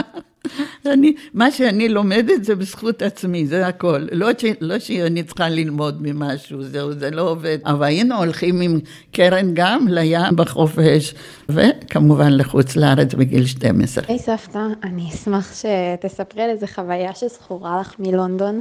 אני אישית ממש זוכרת שהסתובבנו שעות באוקספורד סטריט כדי למצוא איזה שמלה שחורה ספציפית שתהיה לי לאיזה מסיבה בכיתה ז', איזה משהו מצחיק ושטותי ובאמת נכנסנו לכל חנות כדי למצוא אותה עד שבסוף מצאנו נראה לי בפריימרק כאילו בקצה של הרחוב הלכנו שם שעות והייתם כאילו גמורים לגמרי. אבל uh, עשיתם את זה בשבילי, כי ממש רציתי, וכל הטיול עצמו היה מדהים. אני לא זוכרת את השמלה הספציפית שחיפשנו, אבל אני זוכרת שחיפשנו חנות שהם אמרו שיש איזה חנות מיוחדת ששם זה הרבה יותר בזול, וחיפשנו את החנות ולא... הפריימקס, זהו, ועד שמצאנו אותה, וגם חיפשנו איזה בית קפה, שגם אמרו שזה משהו, משהו, משהו, רק כשמצאנו אותו, היה שם כזה תור, שם... אה? ארטרוד קפה. אז גם, אז כבר לא חיכינו. אבל היה לנו בכלל, הגענו ללונדון, הגענו בערב, הגענו למלון, הוא היה מוזמן. קיבלנו חדר שאתה בקושי נכנסים שם שני אנשים בקושי, אפילו לא אחד. ואנחנו שלושה, ויש לנו גם מזוודות. אז אני אמרתי בבוקר שאני הולכת להתלונן. אז זה היה כפוץ. מה השטויות, אף אחד לא יעזור לך שום דבר. אמרתי, אני הולכת להתלונן, זהו, עם האנגלית שלי אני הולכת להסתדר. אני הלכתי והתלוננתי ואמרתי, זה לא יכול להיות, ואני צריכה חדר אחר. גברת, תארזי את כל הדברים, אתם יוצאים, נכון? עד שתחזרו, יהיה לך חדר אחר. הוא אמר, יהיה לך קדחת. אז אמרתי, בסדר, יהיה קדחת. יצאנו, חזרנו, תשמע, אנחנו קיבלנו, אני חושבת, סוויטה. היה לקרן חדר כאילו בנפרד, כאילו יחידה נפרדת, עם טלוויזיה, עם הכל. ולנו חדר שינה ענק עם כל הפסיליטי, עם הכל. היה מה, אז אמרתי לו, נו, קדחת, עם הפה שלי, זה הכל מסתדר. הלכנו למוזיאון. טיילנו ברחובות, מה שקרן רצתה, הלכנו, אני חושבת, לאיזה מקום לאכול גלידה במיוחד, נדמה לי. היה ממש כיף, היה לנו שבוע ממש ממש כזה כיפי, וקרן היא לא קוטרית, היא לא מקטרת, אז זה נורא נעים איתה, אין בעיות. כל אחת קיבלה נסיעה לחו"ל, אף אחד לא קופחה. עשינו מה שהן רוצות, המטרה היא הכיף שלהם, זה הבת מצווה שלהם. לצד כל החוויות שצברה אלי בחייה, התלוו אליה לא פעם ולא פעמיים מכאובים ובעיות בריאותיות שהעיבו על השגרה שלה. לעתים היו אלה אבחונים לא נכונים של רופאים. כן, יש לי הרבה חוויות רפואיות. אני הייתי כל הזמן טיפול נשים, פרופסור מאיכילוב, הולכים אליו פעם בשנה לבדיקה, יש לו אולטרסאונד, יש לו כל המכשור הזה. באחד הפעמים, יום אחד בערב, אני אומרת לדוריטי, יש לי דימום. אה, בטח שטויות משהו, אולי זה פצע משהו. אמא, עכשיו אני באה לקחת אותה, מה, לאן את לוקחת אותי? עכשיו לקופת חולים. באתי שום קופת חולים, עכשיו כבר שש בערב לא הולכים. עכשיו את יורדת ולא להתווכח איתי, אני באה. ועם דורית לא מתווכחים כמו שלא מתווכחים איתי. אז אני, היא לקחה אותי, הלכנו לקופת חולים, הוא בדק אותי, הוא אמר לעשות אולטרסאונד, לראות למה יש דימום, קצת מבוגרת בשביל דימום. בקיצור, אה, אז אני אמרתי, מה, אני אלך עכשיו לקופת חולים לעשות אולטרסאונד? לא, הלכנו אליו. יש לו את המכשיר, אולטרסאונד, הוא עשה. הוא אמר, אני לא רואה שום דבר. אבל בכל זאת, הוא אמר, נדמה לי לעשות ביופסיה. עשו ביופסיה, ובינתיים היא כבר דיברה עם אה, חבר שלהם או מישהו, כן, ועשו את הביופסיה, הגיעה הביופסיה, כתוב שיש שם משהו. מצלצל הפר, אל הפרופסור אליי הביתה, זה שהולכים אליו פרטי, תראי, יש שם משהו קטן, אבל זה שטויות לא להתעסק עם זה, תעזבי את זה. לא, אבל היא לא עוזבת, אני לא עוזבת, והיא כבר דיברה עם החבר שלה, והוא המליץ על uh, רופא גינקולוג, נדמה לי שהיה, כן, מבלינסון כמובן. וקובעים לנו תור, לא היה לו זמן, לפי מה שהוא הסביר לו, מה שיש שם, 11 בלילה. אנחנו אצלו באופן פרטי בגבעתיים. אתם דיברתם עם אונקולוגים? אתה יודע איך הגג נופל לך? הוא פשוט נופל. מה זה אונקולוגים? איך הגענו לאונקולוגים בכלל? אין פה שום דבר, למה אונקולוגים? מחר בבוקר, זה היה יום חמישי בערב, את בבית חולים. אני כבר לא יכולתי לדבר. בבוקר היינו אצלו, ישר לגינקולוגית, ישר לבדוק, זה עושה רושם של גידול. יום ראשון את מתאשפזת. יום ראשון כבר אשפזו אותי, למחרת כבר ניתחו אותי, התייחסו אליי אלף כמובן, כי הייתי גם פרוטקציונרית, אלף, זה היה גידול סרטן בשלב שתיים. אם זה היה עובר לשלב שלוש, אין מה לעשות, זה אבוד, הוא כבר מתפרץ. בניתוח, אהרון לא רצה לעזוב אותי בלילה, הוא נשאר כל הלילה, למרות שהאחיות היו ממול. אמרו לה, אנחנו נשמור עליה, הוא אמר, אני נשאר פה. הוא נשאר כל הלילה. אז ברגע שאמרתי, איי, אז הוא היה קם וניגש, והוא אומר, הוא ישב על כיסא, הוא לא ישן, לא הלך לישון. והוא אמר לי, תלחצי, זה יש לך פה, זה תלחצי, זה יש לך נגד הכאבים. אז אני לחצתי, אז כל פעם אני לחצתי. בבוקר בא הרופא ורצה לדבר איתי וזה, והוא התיישב על, על המיטה שלי, אני רוצה להסביר לך הכל בדיוק מה. ובין היתר, אני רוצה להגיד לך שלקחת בלילה רק שתי שקיות של מורפיום. ובשביל זה הוא נשאר כל הלילה להיפטר ממנו, לוודא שזה סופי. כן, אבל לא, אחר כך עברתי טיפולים, ואחרי זה הייתי עשר שנים במעקב במכון דוידוב. גם הייתה לי רופאה טובה מאוד, צרפתייה, ממש מעולה, עם יחס נהדר, שגמרתי איתה, אז אמרתי לה תודה על כל השנים. גם אמרה לי בסוף, אם תהיה לך איזושהי בעיה, לא רק בקשר לזה, את תמיד יכולה לבוא אליי. אני מקווה שלא. אז כמה היית קרה? 71. היא אומרת שאני מתעסקת יותר מדי עם רפואה. כן, אני מתעניינת וזה, אבל אה, עברתי כל מיני חוויות מוזרות כאלו. הניתוח עם העצמות היה מסובך, הניתוח עם, אה, עברתי כיס מרה, גם ניתוח, אבל מה היה לי יתרון, אני חושבת, עד היום, החבר שלי, שזה שלמד רפואה, שהיה בחברה שלנו, הוא היה מנהל מחלקה כירורגית בשרון. והיו לי כל פעם ציסטות בחזה. אז כל פעם שהייתה ציסטה, הוא היה אומר לי לבוא, והיו שואבים את הציסטה הזאת ושולחים את החומר לבדיקה. אני חושבת שאם הייתי נופלת בידיים של רופא אחר, הוא לא היה מוציא, זה למעלה, מעשר, למעלה מעשר הוא הוציא, אם לא יותר אפילו. הוא היה אומר להוריד, לגמור את הבעיה, לא מתעסק עם זה.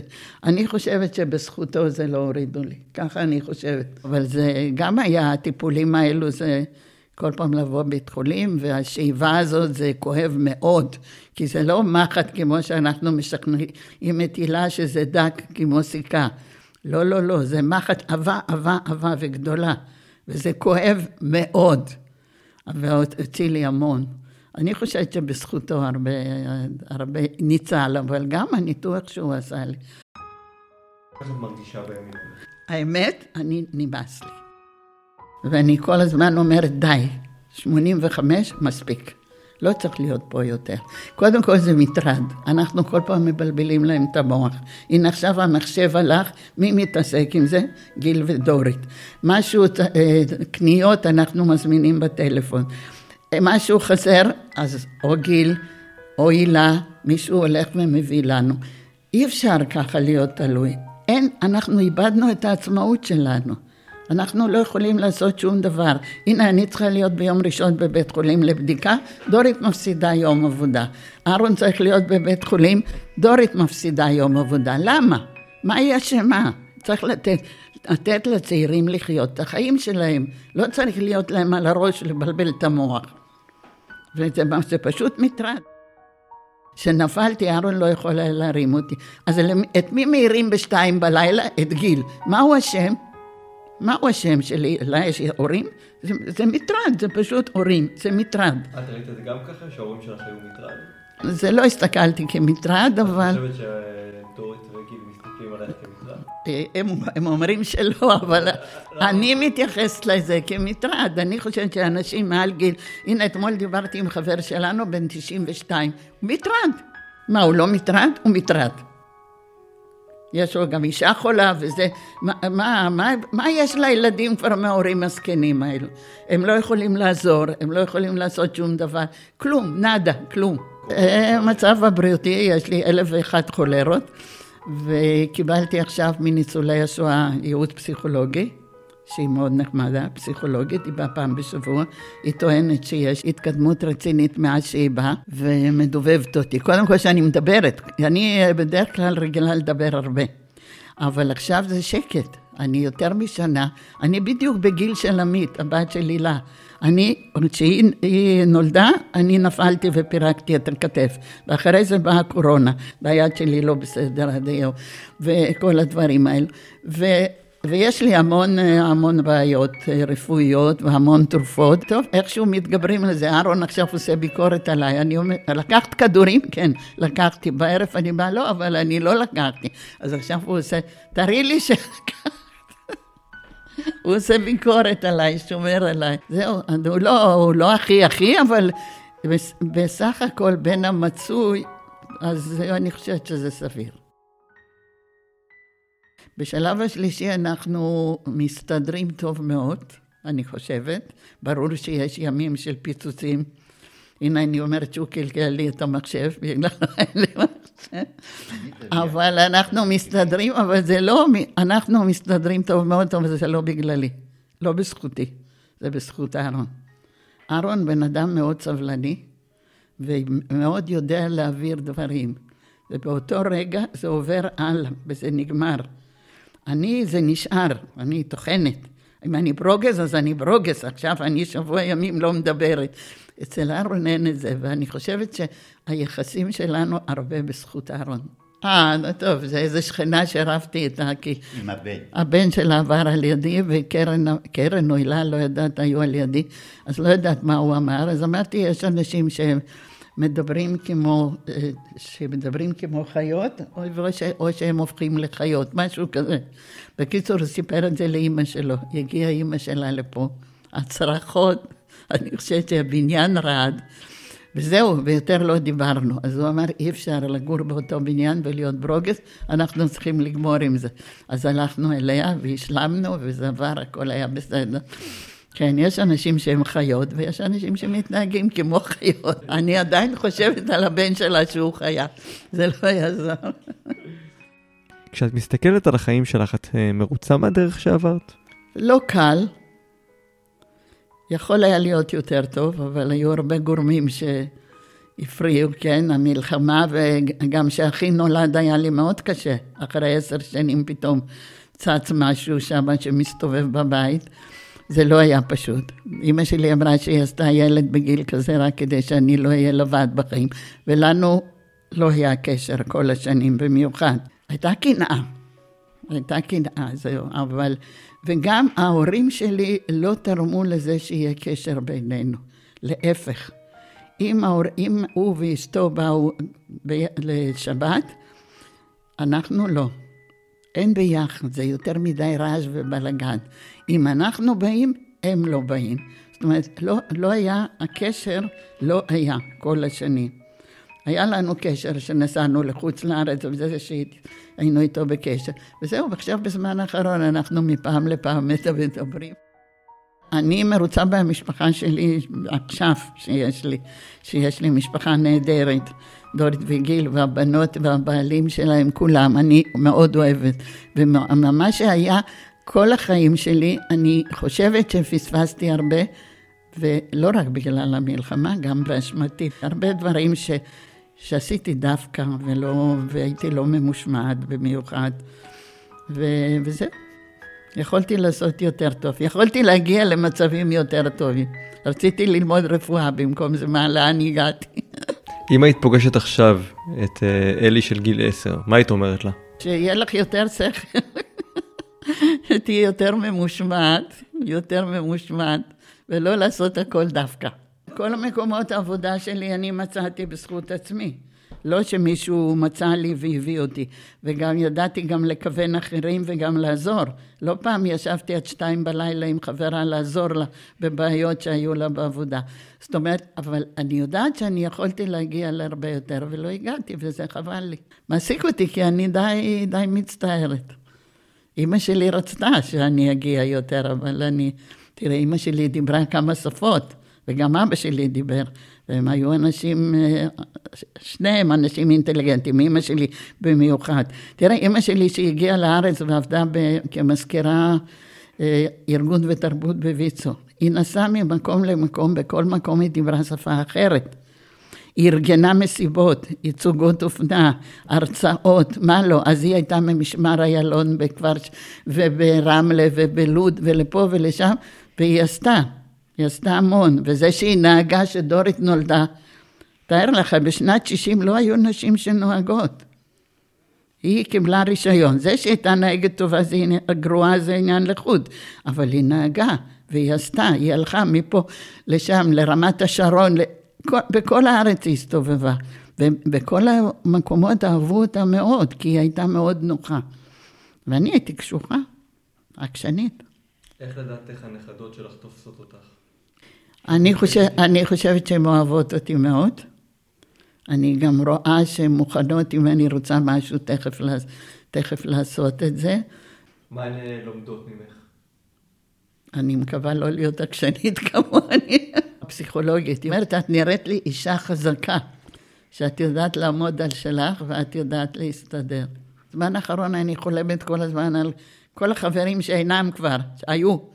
ואין, אנחנו כל הזמן מדברים. אתמול בדיוק דיברתי עם חבר שלי, הייתה בחברה של 14 איש, כבר לא נשאר שם כמעט כלום, אבל הייתה אחת שאמרנו, היא תשאר מכולם, שהיא משהו.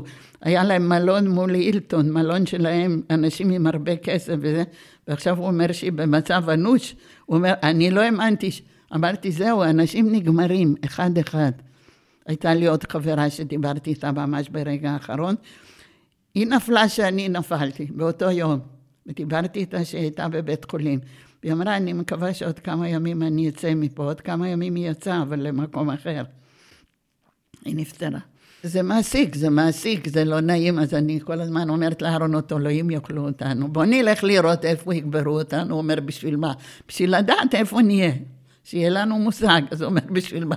זה די מפחיד, כאילו אין אחרי זה כבר כלום, זהו. אם אני חושבת על הזמנים שההורים שלי הלכו, אני אומרת, ואמא שלי הייתה היום בחיים, הייתה כל כך נהנית מהבנות ומהנינות ומהכל, היא, היא הייתה נהנית מכל רגע.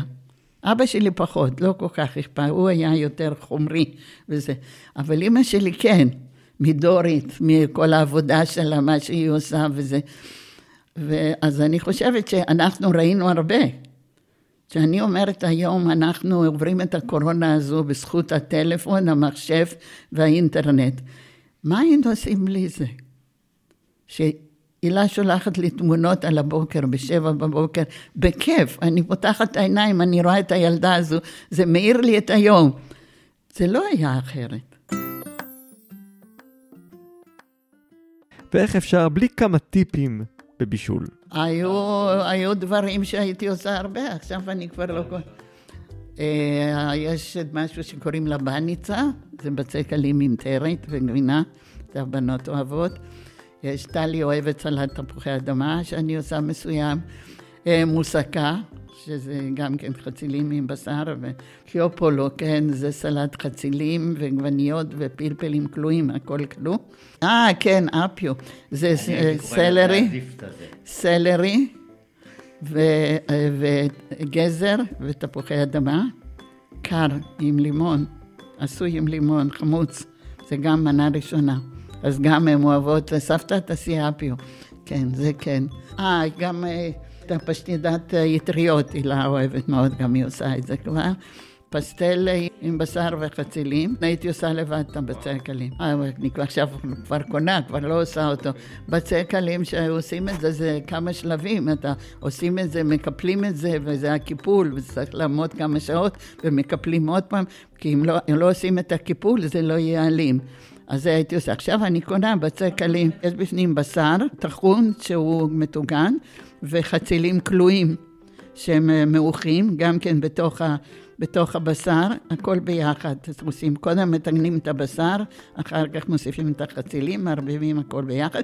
כמובן תבלינים, שמים שכבה של בצק, שמים את הבשר ועוד שכבה של בצק ולתנור.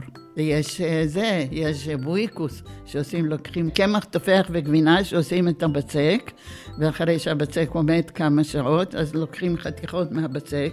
ומגלגלים עושים כדור, ופותחים אותו, מגל... אה, מרדדים אותו, שמים בפנים עוד גבינה, לפי הטעם, מי שמה שאוהב, וסוגרים את זה. אפשר אותו דבר לעשות גם עם בשר.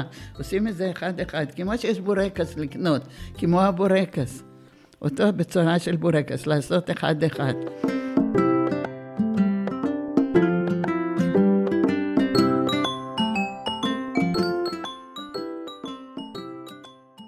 כן, זהו.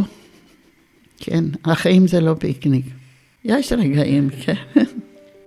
אבל אני מרוצה מהמשפחה שלי, יש לי משפחה נהדרת, אני מאחלת לכל אחד שתהיה לו משפחה כזאת. אין לי אפילו דבר אחד לא טוב שאני אגיד.